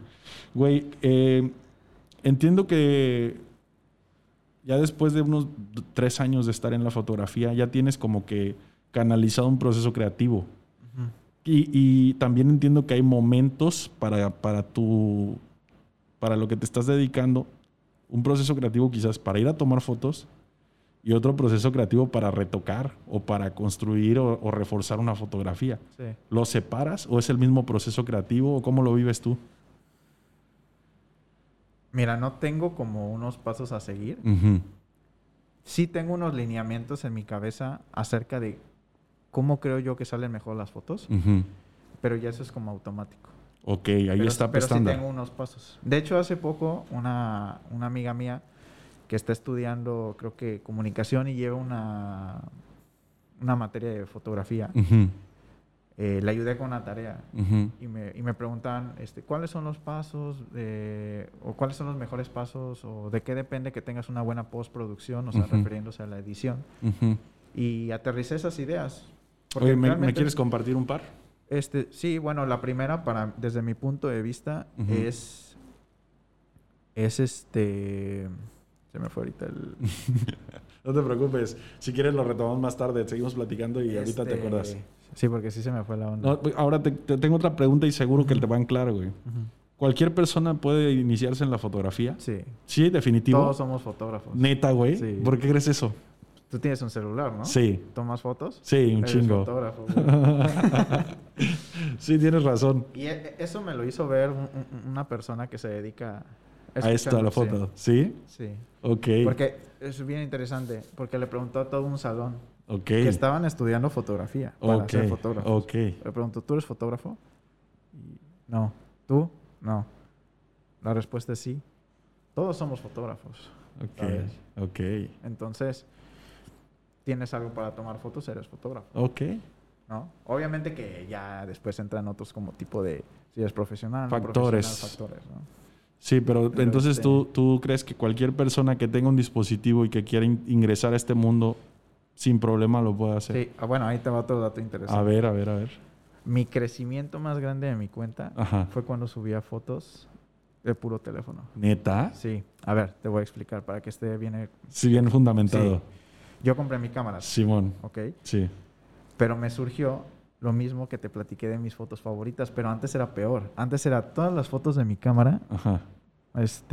A pesar de que mi idea era subirlas, me costaba, pero tenía mi teléfono.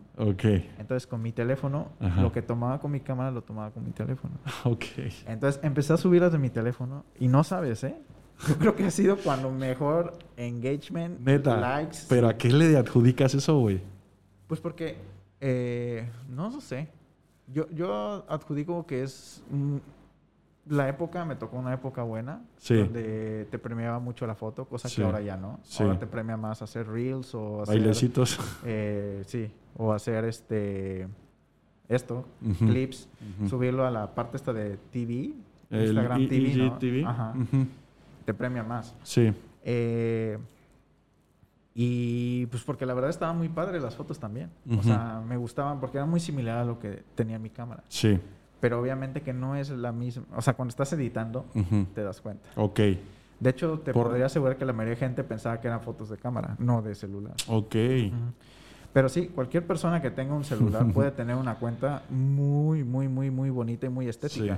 Sí, pues te lo pregunto para ponerlo al ras de piso, ¿no? Sí. Y que no se piense que, güey, necesito tener un presupuesto encabronado. No. O sea, vamos bajándole el nivel a eso para que más gente se motive a iniciarse. Porque a lo mejor hay muchos que desean y no saben ni cómo comenzar. ¿Qué les recomiendas a ellos? A mí una vez una chica me preguntó, oye, quiero tener una cámara, quiero aprender fotografía. Sí.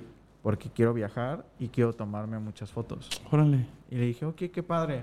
Y le digo, pero, o sea, ¿realmente quieres aprender foto o simplemente quieres tener un Instagram bonito? Uh-huh. Y me dijo, pues mira, la verdad sí me gustaría tener un Instagram bonito. Uh-huh. Y le digo, no necesitas gastarte dinero. Le digo, ¿qué teléfono tienes? Me dijo, un iPhone, creo que en esa época estaba el iPhone 10, acababa de salir. Uh-huh. Le digo, suficiente. No le busques. Uh-huh. No gastes tu dinero. Uh-huh. Porque si quieres tener un Instagram bonito, no necesitas tener una cámara. Mira. Lo que sí le dije es que aprende a editar. Ok. Porque eso sí es la gran diferencia. Ok. Eso hace mucha diferencia. Tanto en una cámara como en un teléfono, la edición es... Y fíjate, ahí yo he escuchado, porque no soy parte de... Yo soy abierto de mente, pero he escuchado a mucha gente que dice, güey, pero es que ya cuando editas la foto pierde la esencia. ¿Qué opinas de eso? No. Uh-huh. Porque yo lo veo como un arte. Ok. O sea, le das el mismo valor... quizás a la captura que a la edición. En la producción de una foto. No. A ver, vamos a poner más o menos en... Del 100%, para mí, el 60% es la captura y el 40% es la edición. Para mí. Pues es un gran valor 40, güey. Sí. ¿Y cómo lo justificamos eso? Porque para mí es como volverla a la vida. Órale, güey. Okay. Porque... bueno, cuando tomas fotografía en una cámara, depende de la marca. Por ejemplo, en Sony, cuando tomas en el formato RAW, no en JPG, que es como toman los celulares, JPG ya tiene un color adherido de software. Estandarizado. Sí, ya trae uno. No tanto, pero sí trae uno. Bueno, y también depende del teléfono y depende de las cámaras. Porque incluso en una cámara puedes tomar fotos en JPG. Ok. Yo las tomo en RAW. Ok. El RAW te permite que tengas como que mayor... facilidad para jugar con las tonalidades o para jugar con las altas luces. Estás diciendo uno de tus secretos, güey, ¿eh? No, no importa. No, te lo agradezco. Todo lo que yo digo está en YouTube. No es algo que yo inventé. Ok. Entonces, no tengo por qué guardarlo. Guardártelo. De hecho, a mí me encanta cuando me preguntan de foto. O sea, cualquier persona que quiera lo poco o mucho que yo sepa... Muchas gracias. Contesto, lo vamos a... No, queda inmortalizado aquí. Sí. Yo no tengo ningún... Me encanta. O sea, yo podría estar días, horas... hablando de fotografía, ¿no? Y aprendiendo de otros, porque no toda la verdad la tengo yo. Claro. Y qué padre que pienses así. Sí. Eso te va a hacer crecer más. Sí. Entonces, cuando tomas en RAW, tienes como que, ahora sí que la foto súper desnuda, vamos a decirlo así. Para ti, ¿no? Entonces, a la hora de la edición, tú la vas vistiendo. De acuerdo a como tú viste la escena. Ok. Si quieres resaltar más cosas, tienes mayor facilidad. Porque te da un mayor rango dinámico. Tienes más rango dinámico. Los colores no se ven tan forzados cuando los metes. Entonces, pues básicamente así es como pues se logra eso, ¿no? Sí, no, y te agradezco el comentario porque, te insisto, el programa tiene el objeto de inspirar, de motivar a la gente a que arranque lo que sea que quiera arrancar. No dudo que haya gente que le guste la fotografía y que le interese iniciar un proyecto. Sí. Te agradezco que nos compartas eso porque son tesoros, ¿no? Ahora, ¿crees que tú... Vamos a hablar... El programa, la línea principal del programa, güey, es hablar más o menos... Bueno, no más o menos, es hablar del éxito. Pero nunca lo pregunto directamente hasta el final, lo pregunto así como que ya, a ver. Siempre como que lo voy soltando de a poco. Antes de llegar a estas preguntas, ya te tengo 4 preguntas sobre el éxito. Te quiero preguntar, el estilo que tienes de los colores, se me estaba yendo la pregunta ahorita, me acordé, hice clic. ¿Este estilo representa algo de tu personalidad? Totalmente. Bueno, tiene que ver mucho con la pregunta anterior, ¿no? Ok. Pero sí, totalmente. Sí. Para mí, por eso te digo que yo no estoy de acuerdo con eso, de que las personas que dicen que pierde la esencia. ¿Pero por qué va a perder la esencia? O sea, ¿en qué aspecto? Obviamente que yo respeto la opinión de todos, pero para mí, siempre y cuando no alteres el lugar, para mí tiene la esencia del lugar. Pero aún así alterándolo es válido. Ok. Porque tú no eres un fotógrafo de guerra o no eres un fotógrafo que tiene que decir la realidad. Tú estás expresando lo que tú quieres. De hecho... Déjenme decirles que tal vez muchos fotógrafos que sigan, la mayoría de sus fotografías... Son editadas. Son montajes. Ah, ¿sí? Son montajes, sí. Ah, no mames, nunca lo imaginé, güey. A mí no me molestan los montajes. Pero sí me molesta no molesta, pero sí me causa como que un poco de ruido, te hace ruido. Que tú vendas algo que no es así. Ok, ok. ¿Vale? Sí. A mí muchas veces me han acusado, porque siempre, de que, güey, tus colores no son reales. Y yo es de que, ¿alguna vez te has parado en Acapulco y ver? No, es que cuando yo fui no estaba así, digo. Ah, es que no mames, es que todos los días son distintos. Claro, güey. Y sí, sí es verdad que a lo mejor yo le meto un toque más personal, que resalta un poquito más los colores. Pero realmente son así, o sea, no. Cuando tú tomas una foto y la editas, si quieres meter un color que no existe en la foto, se ve súper forzado y se ve horrible. Sí, te entiendo. O sea, la gente sale a tomar fotos, o cuando eres turista, regularmente toma sus fotos, ¿qué? A las 12 del día, 1 de la tarde. No, yo tengo mi disciplina de siempre tomar las fotos a la misma hora. ¿Por qué? Porque son las horas donde me va a dar tales tonos, me va a dar tales luz, me va a dar todo eso. Sí, te entiendo. Entonces, pues ahí van los pasos. Sí. Que te comentaba hace rato que se me fue la onda. Ya llegaron. Sí. O sea, mi primer paso siempre es tener una buena exposición. Ok. Ok. Una buena exposición, yo me refiero a que ni que la... De acuerdo a lo que tú quieras expresar, ¿vale? Sí. Porque también ahí va muy de la mano de cada uno. Sí. Tú puedes exponer una foto. La exposición se refiere a la que tanta cantidad de luz está entrando, sí, o ves en la fotografía, ¿no? A lo mejor tú tomas una foto y ves que todo está oscuro, ¿sabes? Sí. Ahí se dice que está subexpuesta. Y cuando lo ves muy brillante, que el cielo se ve así como quemado, está sobreexpuesto. Entonces tú tienes que buscar ese balance de lo que tú, de acuerdo a lo que tú quieras expresar, debes de buscar eso. Para mí es el principal, porque ¿de qué sirve que tengas una foto subexpuesta si no la vas a poder editar después? No vas a poder levantar las sombras y ver lo que había ahí. Va a estar todo manchado por el sensor, ¿no? Sí. O viceversa, por las altas luces, el cielo que esté muy, muy quemado, ¿no? Sí, te entiendo. Entonces, es buscar la exposición correcta. Después es tener la calidad de luz externa. Me refiero a el sol, la hora dorada, qué tan suave está, qué tanto contraste hay, sombras, hay nubes, no hay nubes. Eso es para mí también lo segundo importante. Y lo tercero es el encuadre. Ok. Tener el encuadre. Y de ahí en fuera, pues ya es... Teniendo esas tres, de acuerdo a lo que tú quieres expresar... ¿Bien definidas? Bien definidas, puedes hacer una postproducción exitosa. Obviamente que el siguiente paso sería saber editar. Sí, claro, claro. Pero... eso... Pero para llegar a esos pasos, para mí, esos son los tres principales. Entiendo, que perfecto. Que tu foto venga bien desde que nace. Sí, sí. Para que cuando le estés, vaya creciendo la foto, tú le ves metiendo las cosas. Te facilita lo... Sí, sí, entiendo, perfecto. Qué buen tip acabas de dar, güey. Pues sí. Yo te hice una pregunta que me la contestaste, pero después se te vinieron los tres pasos y quedó como en el aire, güey. Sí. Entonces yo te decía, la característica de los colores de tus fotos tienen que ver con tu personalidad hoy en día. ¿En qué punto converge? ¿Cómo lo anclas? Yo a las personas que quiero considero que soy muy cálido. Ok. Mis tonos en términos de edición son cálidos. Son cálidos, sí, me consta. Entonces, creo que va muy por ahí. Órale. Es como ¿un sello de Alan? Sí. Perfecto. Porque en algún momento intenté fríos, intenté blanco y negro, pero... Digo, la admiro, ¿eh? Hay fotógrafos que hacen eso y los admiro mucho. Sí. Y están padrísimas sus fotos, pero no va conmigo. No va contigo. Te digo, eres leal a ti mismo. Yo soy muy, muy de cálidos. Órale, cálidos. Y creo que tiene que ver que la gente cercana a mí, yo soy una persona muy cariñosa. Mira, le estamos dando apellido a esa tonalidad que ocupas. Muy característica, porque incluso fíjate que estuve te hicieron una entrevista ahí por Live, ¿no? Por Instagram Live. Sí. Y vi que te preguntaron algo parecido, que a qué se... Digamos, ¿por qué tomabas tú esos colores? ¿Qué es lo que te...?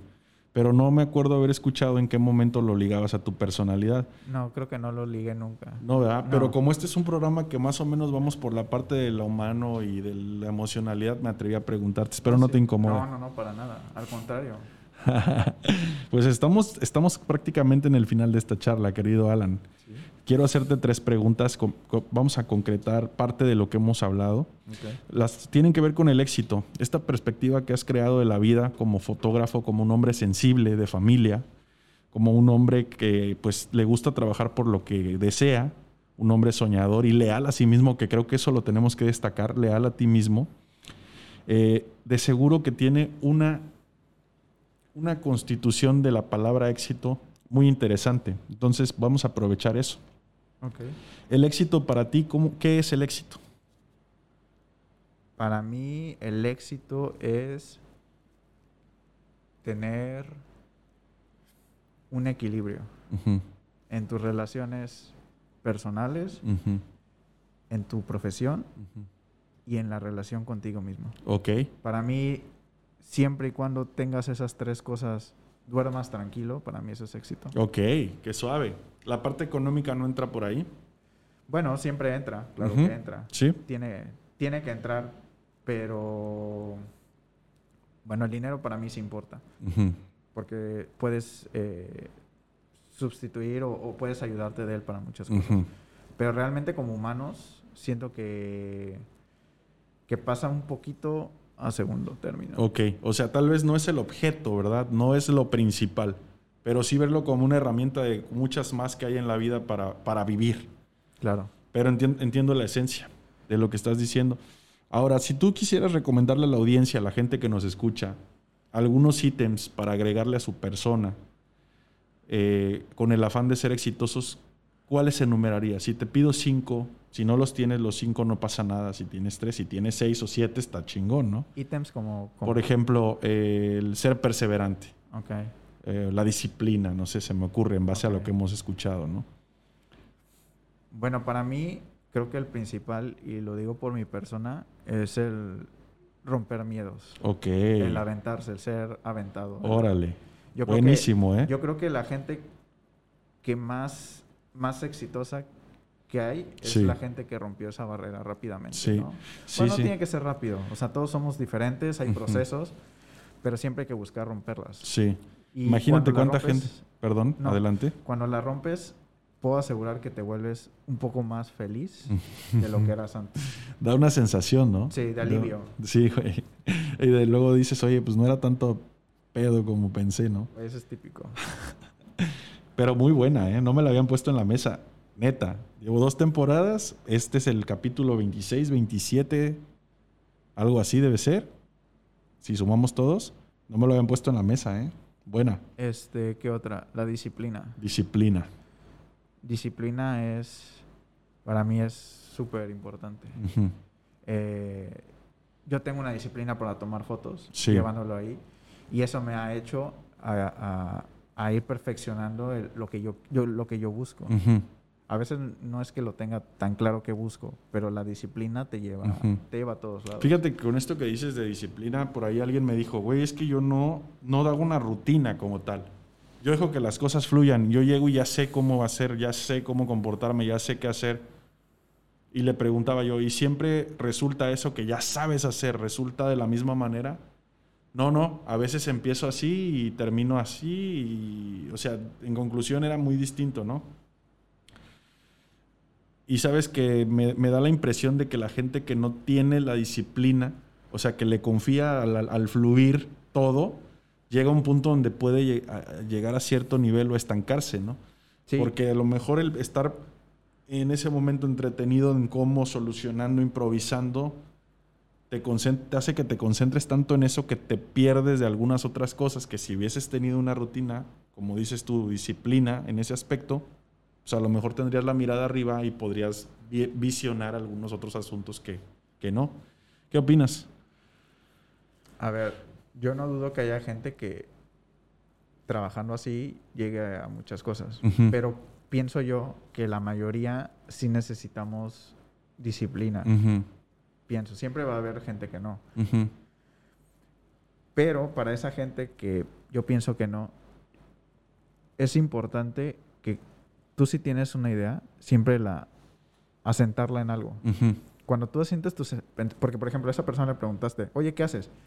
Oye, pues a veces hago esto. Te apuesto que se puso a dudar hasta en lo que te dijo. Sí, güey, yo vi su corporalidad y era así como que a la madre, a la madre, a la madre. Te apuesto 1000 veces. Y es exitoso, ¿eh? Sí, te apuesto que sería... No voy a decir que más exitoso, pero yo pienso que le iría mejor si él sienta sus pensamientos.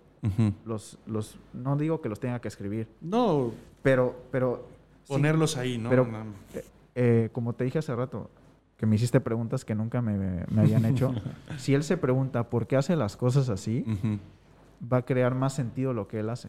Va a tener como que un fundamento mejor. Y él se va a entender mejor su proceso y se va a entender mejor a sí mismo como persona. Sí. Creo yo, ¿eh? Sí, no, está suave. Tu punto de vista entonces, es lo que pedí. Entonces yo creo que que sí es importante saber por qué haces y cómo lo haces. O sea, no que hagas como un proceso. Sí. Ya sabes, de que... Como un diagrama. Sí, te entiendo, güey. No forzosamente. Pero creo que te entiendes más a ti mismo. Y hasta puedes decir, oye... Pues esto que hago, ¿qué tal si lo hago de otra forma? Y empieza a meter como que algo más estructurado. Sí. Pues digo, probablemente, sí, no digo que te vaya mejor, pero a lo mejor adquiere más sentido. Sí, sí, voy de acuerdo contigo. Disciplina, atreverse. ¿Qué te podría hacer? No es a fuerza los 5, güey, los que traigas, o sea, los que se te ocurran. Para ser exitoso. Sí, sí, esa fue la pregunta. Híjole, es que no se me ocurre otro así. Otro así a grandes rasgos. No, ni te preocupes. Pero... O sea, si esos son dos, yo creo que el capítulo ha estado lleno de esos ítems, de esas habilidades blandas, de esos pensamientos que te ponen en ese camino. Pero yo creo que me encantaría utilizar tus palabras y proponerte una más. El tema de la perseverancia, güey. Sí. O sea, es que, aunque no lo pronunciaste como palabra y concepto, más bien, como palabra no lo pronunciaste, pero lo estuviste hablando en todo el tiempo como concepto, güey. Okay. Estuviste hablando de una forma de ser perseverante hasta llegar al punto en donde querías. Entonces, creo que valía la pena ponerlo en la mesa en base a esta charla. Bueno, de hecho, yo, el ser perseverante, yo lo hilo mucho con la disciplina. Ok. Pero sí tienes razón, sí, o sea, realmente sí es otro concepto distinto, pero yo los tenía como que... Ahí lo tenías. Sí. No, ni te preocupes, para eso es esta charla. Al final, si tú tienes una disciplina, la disciplina te ayuda a hacer las cosas aunque no tengas ganas. Claro, ¿no? Claro. Te empuja. Sí, güey. Es como cuando vas al gimnasio. Totalmente. Buen ejemplo. Vas un mes y de repente el siguiente mes... Güey. Pero ya viste a lo mejor un cambio en ti. Sí. Y esa disciplina te hace que vayas porque tú te estás comprometiendo contigo mismo a realizarlo. Sí, te entiendo. Sí. Totalmente, güey. Pues, mi querido Alan, yo nada más quiero concretar con qué le recomiendas en general, no nada más para la fotografía, a la gente. Ya concluimos de alguna manera este capítulo. Pero, ¿qué le recomiendas a la gente para lograr el éxito? Éxito en la vida, güey. Ser feliz. ¿Qué le recomiendas? A ver, conocerse a uno mismo. Ok.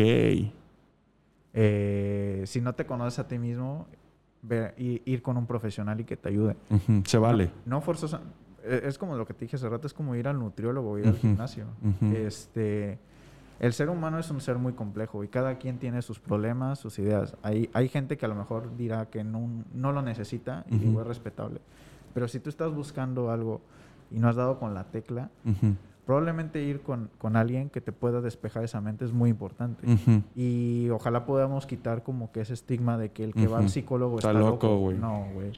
Para nada. Creo que cuando tú vas al psicólogo, creo que ves más locos a los que no van que a los que van. Sí. O sea, yo pienso que este mundo sería distinto si la gente fuera a terapia. Y ya hoy en día existen mucho tipo de cosas, ¿no? O sea, si no quieres ir con terapia y te gusta la religión, pues bueno, mientras te hagas ser mejor persona, pues busca algo, ¿no? Sí, claro, entiendo. Algo que te ayude a encontrar esa tecla, como dijiste. Exactamente, porque digo, a lo mejor a mí me funcionó la terapia y creo que a todos nos funcionaría, pero hay gente que se va a hacer la religión. Yo no tengo ningún problema mientras que siento yo que te haga ser mejor ser humano, pues creo que cualquier método es válido, ¿no? Sí. Pero si yo le puedo dar un consejo a alguien y me lo permiten, es ese. Es ir a terapia, conocerte a ti mismo, porque ahí vas a encontrar muchísimas cosas que... De ahí parte todo, ¿no? Sí, desde mi punto de vista. Sí. Oh, pues qué tesoro, querido. La verdad es que te agradezco. Agradezco en primera instancia, eso no lo hice en un principio. Dije que estaba muy contento, pero no te lo agradecí.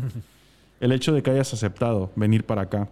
Porque finalmente, aunque yo no soy una persona que torna las charlas como a exponer de manera negativa a mis invitados, por lo contrario, los traigo por todo lo brillante que son, pues yo sé que de repente a gente que no le gusta tanto exponerse o sí, exponerse o desnudarse, como lo decías hace rato, les debe causar conflicto.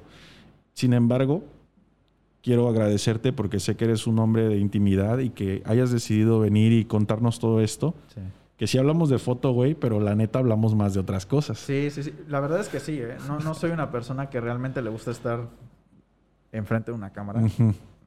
No me siento tan cómodo, para ser honesto. Sí. Es muy extraño, pero creo que es, a muchos fotógrafos les pasa. O sea, estamos bien detrás, pero frente no. Pero frente no. Pero pues lo tomé primeramente como un romper barreras, ¿sabes? Ok. Entonces es bastante interesante. Qué bueno que te resulta así. Bueno, y sí, yo también estoy muy contento que me hayas invitado. Tuve la oportunidad de ver algunos podcasts. Me gustaron. Órale, qué bueno. Me gustó mucho el sentido que le das a las cosas. Muchas gracias. Pero sí, la verdad es que sí me cuesta este tipo de... Yo lo sé y por eso te lo digo. Lo valoro bastante. Créeme que es una charla increíble. Estoy muy contento con lo que hemos platicado. Cuando tengas oportunidad de verlo vas a decir, oye, pues sí valió la pena estar. Porque creo que incluso, como te decía al principio, ¿no? De repente hay quien cuando nos despedimos dice, oye, güey, es que yo llegué así, ¿no? De tal forma, pero la neta estoy bien contento porque pues me fui pensando en esto, me hiciste recordar. No sé, yo espero de buena voluntad que esta charla sea constructiva para ti, que la hayas pasado bien. Porque finalmente también de eso se trata, de tener una charla entre cuates, hablar de distintas formas de vivir, distintas formas de pensar y seguir la vida, ¿no? Sí. Entonces, pues gracias, men, por estar acá. No, al contrario, muchas gracias a ti por darme este espacio y también permitirme expresar un poquito más de lo que es cómo veo las cosas, ¿no? Aparte de la fotografía, cómo quién soy, a lo mejor un poquito más, para que hay gente por ahí que siempre se pregunta quién... Sí, güey, y te aseguro que mucha gente ha de estar muy interesada en saber quién está detrás de tu cámara en primera instancia y de ese perfil tan exitoso, que yo lo veo muy exitoso, güey. Muchas gracias. Entonces, pues, ya tienen aquí una intro quizás, ¿no? Sí. Porque pues todavía falta mucho por conocer, sí, pero sí hay detalles muy brillantes. Sí, también para que sepan que no soy una persona de 50 años, porque no sabes la cantidad de DMs que me llegaban de que, señor, ¿Neta? Sí. Inclusive apenas me comentó, no soy muy de subir fotos mías. Sí. Subí una hace como 2 semanas. Sí. Y varios me comentaron, güey, pensé que eras mujer. No mames. Sí. Súper chistoso. Sí, bien chistoso, güey. Sí. Y yo así de que, güey, ahí dice mi nombre y todo, pero bueno, hay gente que es un poco despistada, güey. Sí. Parece increíble, pero, o sea, sí es cierto, güey. Mi foto de perfil. Estás. O sea. Sí, güey. O sea, es la fisonomía de un varón. Exactamente. Entonces, sí. Pero sí, me llegaban comentarios de que pensé que tenía 50 años. Muy gracioso. Qué chistoso. Sí. Pues hoy se rompe con eso, men. Sí, ¿no? Sí. Te agradezco nuevamente. No, a ti. ¿Me permites concluir? Sí, claro. Familia, tuvimos una experiencia, pues yo creo que bastante enriquecedora. Una forma de pensar y de ver la vida que vale la pena reflexionar. Tomen lo que les sirvan. Disfruten de esta conversación. Y por favor, sigan a las redes sociales de Alan. Las vamos a poner aquí abajito. Nos va a hacer favor, Ray. Van a tener una experiencia increíble viendo su trabajo, de verdad se los digo. No te endulzo el oído, de veras pienso que tu trabajo es genial y tiene mucho futuro. El éxito que estás teniendo no es casualidad. Creo que cada vez vas perfeccionando más. Yo no soy un profesional de la fotografía, pero me gusta percibir esa evolución, ¿no? En la gente y en ti lo veo, y la verdad felicidades, Alan. Muchas gracias, te lo agradezco. Muy bien, pues espero que hayan disfrutado, como les decía. No queda más que desearles una bonita tarde, un bonito día, bonita noche, dependiendo de la hora que estés escuchando o viendo este capítulo, y pedirles que nos acompañen en el siguiente. Nos vemos hasta la próxima, cuídense mucho.